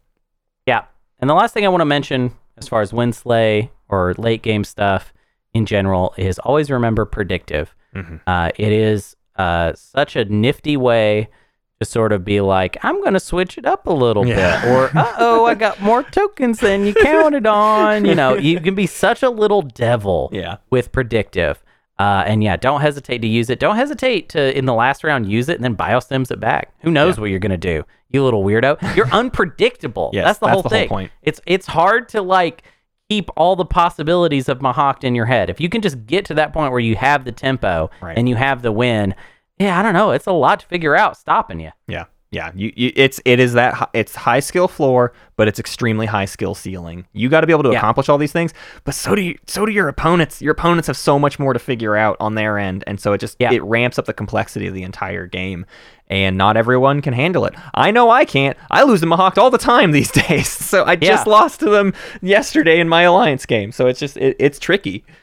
a lot of times people will um and and this is this in no way am i throwing shade at all but i have seen multiple times players kind of give up on winslaying a mahact yeah. yeah. because what happens is it's too complicated it takes too much effort and then players start saying things like what, what i'm gonna winslay this mahact and then And then and then what? what for sure someone else wins because i've had to do Yep. this and then this and then this they'll just be like, you know what? Uh, good game. You already won. You know what I mean? Like, I'm I'm I'm just gonna give it to this person because why do I just want the next person in line to win? If I had to do all of these things, it's too many things to do. Yep, absolutely. It's rare. It's not always worth all of the work to make it happen uh, for plenty of the factions at the board. You're, you've added so many elements. The person has to be in a position to win themselves, and they have to Mm-hmm. be able to get past your Star Lancer, and they have to be able to get past your Benediction. You see how it's just it just adds up to too many things to deal Yeah. with. Yeah, it's, like just- it's like don't you know don't bother stopping Mahact. It's not worth the trouble. You know what I mean? Like that's almost like the slogan of Mahact. Like don't bother stopping me. It's too complicated. It's annoying. just don't just let, just let me win and we'll just move on. You know what I Uh-huh. mean? Like there's a lot. We we all have a lot of life to live. You know. yeah. Uh, we don't need to bother with all of this complicated win slay Mahact business. Um. All right. Last last thing to talk about. Let's zoom out. Look at the whole game in one and at one time. Yes. The whole thing. Let's talk about what is the tempo. To me, there's only really two to talk about with Mahacts. There'll be two for most everybody. There's pretty much with extra points and then without. Yeah. Um, but we'll see how this section kind. Of, Maybe this section goes away because it's like just me saying the same thing every time. But I don't know. First one. Let's talk about if you get custodians or extra points. Um, this is this is fun. They're both fun for Mahact. Yeah. Um, this one's kind of easy peasy, I would say. Uh, you score your stage ones, you save action phase uh, secret objectives for the last moment. Uh, we just play a cool, fun game. Uh, we pr- prioritize that early game tempo, uh, and we just assume we're going to do well in the late game. We're not going to have to get a stage two with this tempo, especially if we get a support swap, or I mean, definitely if we get a support swap. Yep. Um, and play the speaker token game. Do not let the speaker token pass you after round one. This Yes. will not be that hard to accomplish because if you got custodians and you listen to everything else we've said today, you're having a good game. Yeah. Okay. If anything, I, I would say in this tempo, you brought up the support for the throne. I would push for that as early as you can because you're going to Yeah. become an apparent threat very early in this kind of a game. So if you know you're going to go for some sort of custodians thing, lock that support swap in ASAP. Yeah. Um, let's talk about what it looks like if we don't get custodians. This is probably going to be, in my opinion, this is more common for my play style. I, I, as Mahact, I did not find it to be worthwhile to get custodians every time. I know there's players that probably get custodians a lot more than I do. They play a little more wild. I'm playing, you know, I'm, I'm, I'm, I'm your Huckleberry. You know, um, we're looking at a stage 2 we We're going to say stage two. We're going to be working on that. Um, it's going to be around five, hopefully. Right. Um, we should prioritize score after the first round. We should prioritize scoring points every single round. We got to prioritize getting that support swap done. Um, and I would say be a little more loosey goosey with speaker control. Yeah. Uh, if we're if we didn't get custodians and we're not having some sort of excellent round one where we sort of sped past all of our limitations, then what we're going to be saying is okay. This is going to be a game where we're going to be looking to score a stage two. So that means I got it. My scoring from here on out must be perfect. We must execute Right. on everything. So that means can we prioritize speaker position? I think not. Yeah. Okay. If you can, always do it. By the way, I, that's just something I think. you can do speaker position shenanigans. Never pass on that. Right. Um, i- if you can't without throwing away your your tempo, well then yeah, whatever. That's how it is. Um, the thing that you need to remember is everything we just said about wind slaying. Yep. It's going to be true. Don't think that you've lost just because you're going to be fourth to score in round five. Don't think that. Right. You you probably still have very much a shot. Yep. Keep playing. Uh, pay attention to your abilities. Always keep in mind where the benediction could happen, but don't pull the trigger until it matters most. Yeah, and and I even think the big thing too. You've you've remarked here that it's like uh, you know we're talking about a scoreable stage two in round five. If it's not, it's probably incredibly possible for you to make sure it's not scoreable for anyone, and you're pushing for the round six, right? Like sometimes the Winslay is let's Yeah. make round six happen, and guess what? Mahact is just fine at probably being in that right position. If if we were in third or fourth spot, we can probably take politics in round five because we see well, there's no other route, but I can Winslay into round six and then win it there. Oh yeah, a Mahact player that's coming into round five up top, being like, "I'm going to try and win slay multiple players." Uh, it's not, you know, it it's not the easiest thing in the world to do, but for but you have the best kit for it. Yep. So there you go. Right. You have the most to lean on. Okay. I feel really good about that Mahact uh, setup. Uh, especially, I think people will be happy with it. I do think after the last time, we just had so many questions still because we didn't know what. I think we didn't know what tech looked like in POK. I, I, I think we had the question of maybe blue tech isn't best. For like a year, we we thought there was hope in AI dev and all of that. And I think what we've come around to is the idea that it is still safe, and because it's safe, the other things can sort of flourish. Where we were trying, there was a period where we were trying to make non-blue tech paths flourish, and only a couple worked out in the end. Yeah, I mean, I, it's. I don't know how to get around it, y'all. Yeah. I, I it does feel like we're a broken record for tech every single time that we talk about it. I still feel like it's worth talking about it. Yeah. I, I think it's worth exploring all of the situations where that's not the case. Yeah. I that's why I always want to talk about supplemental tech in addition to a, a maybe predominantly blue tech path. Mm-hmm. Um, y- when whenever we throw out supplemental techs, we mean it. Like th- those techs are good to throw into your general tech path. Yeah. Um, but in an abstract way, a lot of times blue is really easy to recommend. Yeah. Um, and that's not going to be changing anytime soon. Right.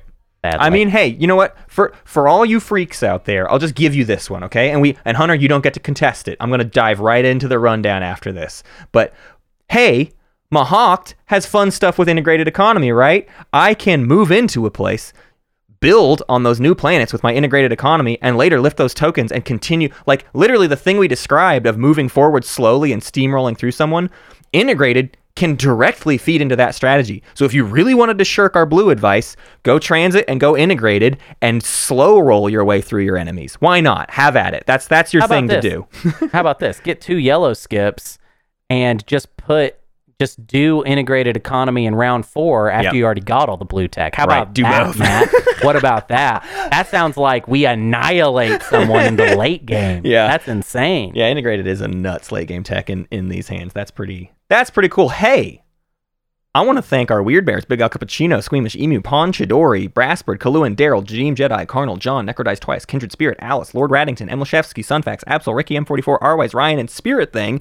And I want to thank our Teensy Sprouts, Patience is a Virtue, Ethan from Cardboard Crash Course, Baldric, Tautology is what it is, Frank G, Rekka, General Pith, my son is also named Bor, Uncle Batty, Savant, and Vince. Hunter, I got a beautiful homebrew review for you right now. It's the homebrew review. This one's brought to us by Time Thief, and here we go.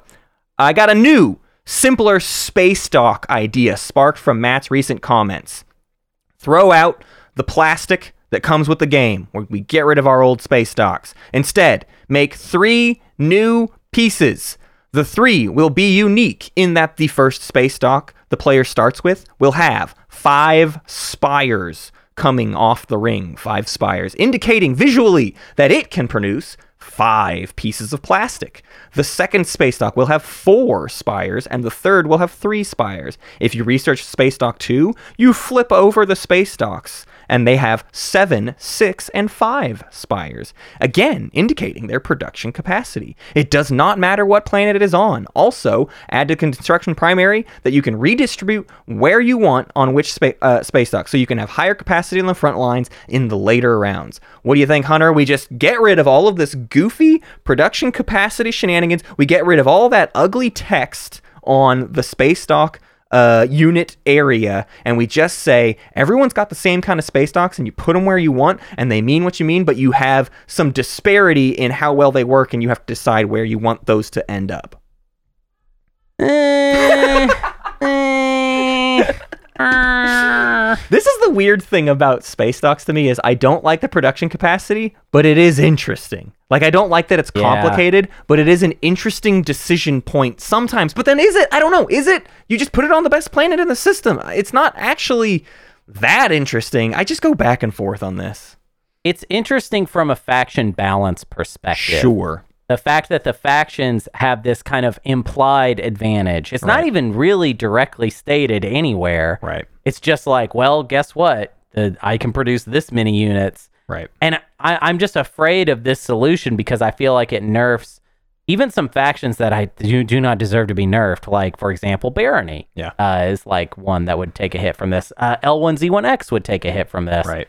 And I think that's, I don't know, that's kind of, that's tough. I don't mean to be wishy washy about it. No, I agree. Um, I, my, that was kind of my immediate reaction to this too. Is I like the direction the idea is going in, but it, it's it's just barely lacking. I think the biggest problem is honestly it's that production would require like to actually be a clean new thing, it's got to be like an overhaul. Like there's just no band-aid. Yeah. There's no band-aid to the production problem. It's too complicated and you have to drastically change it to to make it work or whatever. Like the game has to work around it. You have to change like Hunter's kind of remarking on, like the faction balance has to be considered in this new thing, and it, and it would have to change around it. Maybe, maybe it's like you the the faction start indicates which of the space docks you start with, and maybe so maybe it's maybe it's not five four three, ah. maybe it's like six five four, and then you on the back of the faction sheet, it's like Barony starts with the six because that's still supposed to be their thing. L1 starts with the six. That's supposed to be their thing. But Naaz-Rokha starts with the four or whatever. That's supposed to be their thing. Maybe maybe that's, Okay, that's yeah. a slight addendum. bring up the bottom, like bring up the weaker ones and maintain sort of where the stronger ones are at. Yeah. And then maybe that would be fairest. And then, but I, I don't, do people still, this is what's kind of tricky about this is it kind of seems like you're still in a similar situation of it's not really that big of an improvement to upgrade so much as just build another one, Yeah. you know? Right.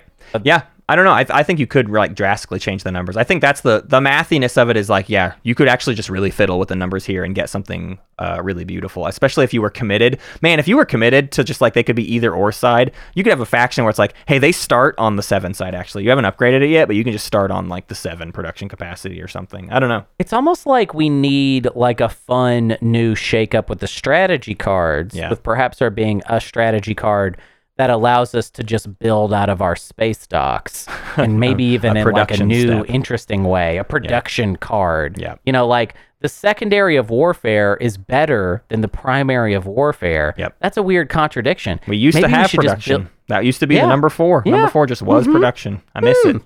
Oh, Interesting. okay, Hunter. That's I got another one from the mailbag for you. It's time for the agenda phase.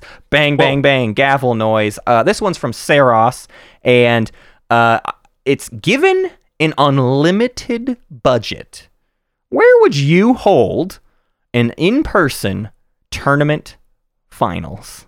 whoa, wait. Unlimited budget? An unlimited budget. mm, get your ass to Mars.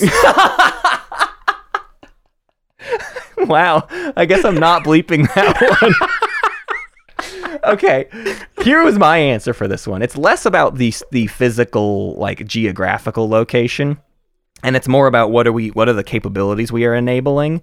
And with the unlimited budget, that's where the tournament finals take place on a a large poker table that is set up for streaming like World Series of Poker style stuff where you've got like areas where cameras can see through and see Yeah. what cards people have and those things have RFID tags on them that sync up to some sort of Daryl app where we just have a running like we can do the TTPG thing with an IRL table. Oh. You know what I mean? I want I want that table to exist, and then I want a whole production studio around it. So it doesn't it doesn't need to be anywhere. I- You know, we fly people Right. to wherever. It can be in it can be in Northwest Arkansas. It can be in New York. It can be in Barbados. I don't care. But I want a big studio with a big crew and lighting and this freaky table that just registers all of the information the same as Tabletop Playground.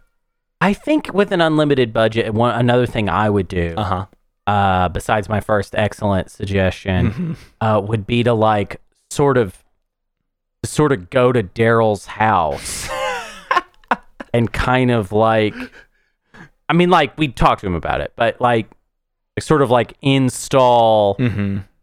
like sort of cyber implants into Daryl's brain so that we could directly kind of connect Daryl to What you're Like su- some sort of- Mm-hmm. what you're suggesting is we we turn we Daryl. talked to him about it. We, We- we talked talked to to Daryl first, but we allow Daryl the opportunity to be the singularity. With an unlimited Yeah, budget, yes. we turn singular we we turn Daryl into an infinite coding machine that can uh, improve himself faster than humans are able to improve his own coding, and sort of make like an ultimate Twilight Imperium thing. Except also, um, all of society shuts down because Daryl is now sort of the supreme being and and far exceeds any possible uh, you know speed at which our brains can move. Listen, you say unlimited budget, and I say cyber Daryl. that's kind of where I'm at. You know, I just think that's kind of what makes the most sense. And I think I think Daryl would reluctantly agree. You know, I think, and we talked to him about it. Sure, It'd we talked. fine. We talked to him about. We, it. Hey, we, we talked to him about it. You can rate this podcast on Apple Podcast, Spotify, wherever you listen Apple to us. A- Apple Podcast, wherever you Apple listen to us. And if you give us a five star rating, just tell us about Cyber Daryl and all the things you think he'd be up to. What is what does Cyber Daryl do these days? Ooh, yeah, yeah, yeah. But like, make a little do. story. Look at the currently Yes, existing yes, yes. other ratings and can piggyback your story about Cyber Daryl off of where the last story left off. Please turn our review section into a series of five star reviews where you start a story, a fiction about Cyber Daryl. And when one review ends, the next one picks up Yep. where the last adventure story left, off. That's exactly right. That's a good use of our time. it helps with our it helps with the algorithm, obviously, because I they're gonna think love it- I, Cyber I Daryl. want to note this is a bit we regularly do on the show. I don't know how it impacts the algorithm. I can't imagine it's actually good, but I don't It care. is. I don't know. listen, the whole point of it is is you're doing us a solid because you're giving us a five star thing. but does And the algorithm care about what is said in that? Does the Yeah, algorithm but- care? okay, Someone okay, tell okay. me. Listen, us trying to get five star reviews for our podcast is, let's be fair, to use the the parlance of Gen Z, it's cringe. Okay, but if we pair it with give us a five star review and then A short also, story. like contradict like what makes sense Mm-hmm. Yeah. and don't recommend the podcast just confuse people that come after you yeah. that's a good use of time uh, because it's like you're giving us a five star review, but you also might be discouraging someone that doesn't know what the podcast Yeah. is. You know, I like that. While we're on the topic, can y'all do that in the YouTube comments? That'd be swell. I'd love Yeah. for more comments on the YouTube that are just nonsense. Just Can we stop having these actual YouTube comments? Can we start having not YouTube comments be the YouTube comments? I'm really kind of tired of. Yeah. Like, you know what you could do is you could listen to the show, and you know, sometimes people have like reactions to something they're hearing on the show right now. Yeah. You could just open up YouTube. any YouTube video of mm-hmm. ours and then type your reaction to the podcast you're listening Yep. just into a comment of some video that's unrelated. I tell you what, the first person that does this, I guarantee you I will include it as errata in the next episode. I get emails for every YouTube comment. And if you include podcast episode errata in a random, and I'm saying go anywhere. I don't care if it's a recent video. Go deep. Find a deep one and give me errata on this right now. Okay? on this episode. If you had an issue with something we said in the Mahact guide, go find the 2018 holiday spectacular or whatever it is. I don't care. And tell me about your Mahact thoughts. Okay? All right. You can also go to our website for more information about our Patreon, our Discord, our merchant, Our etc. website sucks. Our but website You can go to it, I sucks, guess. You can go to it. You can email us at spacecatspeaceturtles at gmail.com and send us this Imperium life stories. However, this episode's gone long. I can tell you for sure I'm not doing a tournament game recap of the week, but that's because I am prepping a bonus episode for you because we are many weeks behind. There's like 25 tournament games I have to recap. So I'm doing a super bonus episode soon, very soon, in the next week or two, I'm going to get them all recorded and patched up, and you're just going to get that huge bonus episode. Thank you for everybody who commented. I asked you last week if you would be chill with this, and everybody was like, chill with it? I prefer it. So that's what we're doing. Thank you. Thank you for permission. Awesome. awesome. Thank you. All all praise be to Cyber Daryl. All praise be to Cyber Daryl. All Uh, praise and that'll be our new I- sign that's who we while. kneel to. All praise be Yeah. to Cyber Daryl. I will kneel to Cyber Daryl. Well, won't you? Won't you kneel to Cyber Daryl? Thank you for listening to Space Cat's Peace Turtles, and thanks to Ben Prunty for the use of his music. You can find more at benpruntymusic.com and benprunty.bandcamp.com.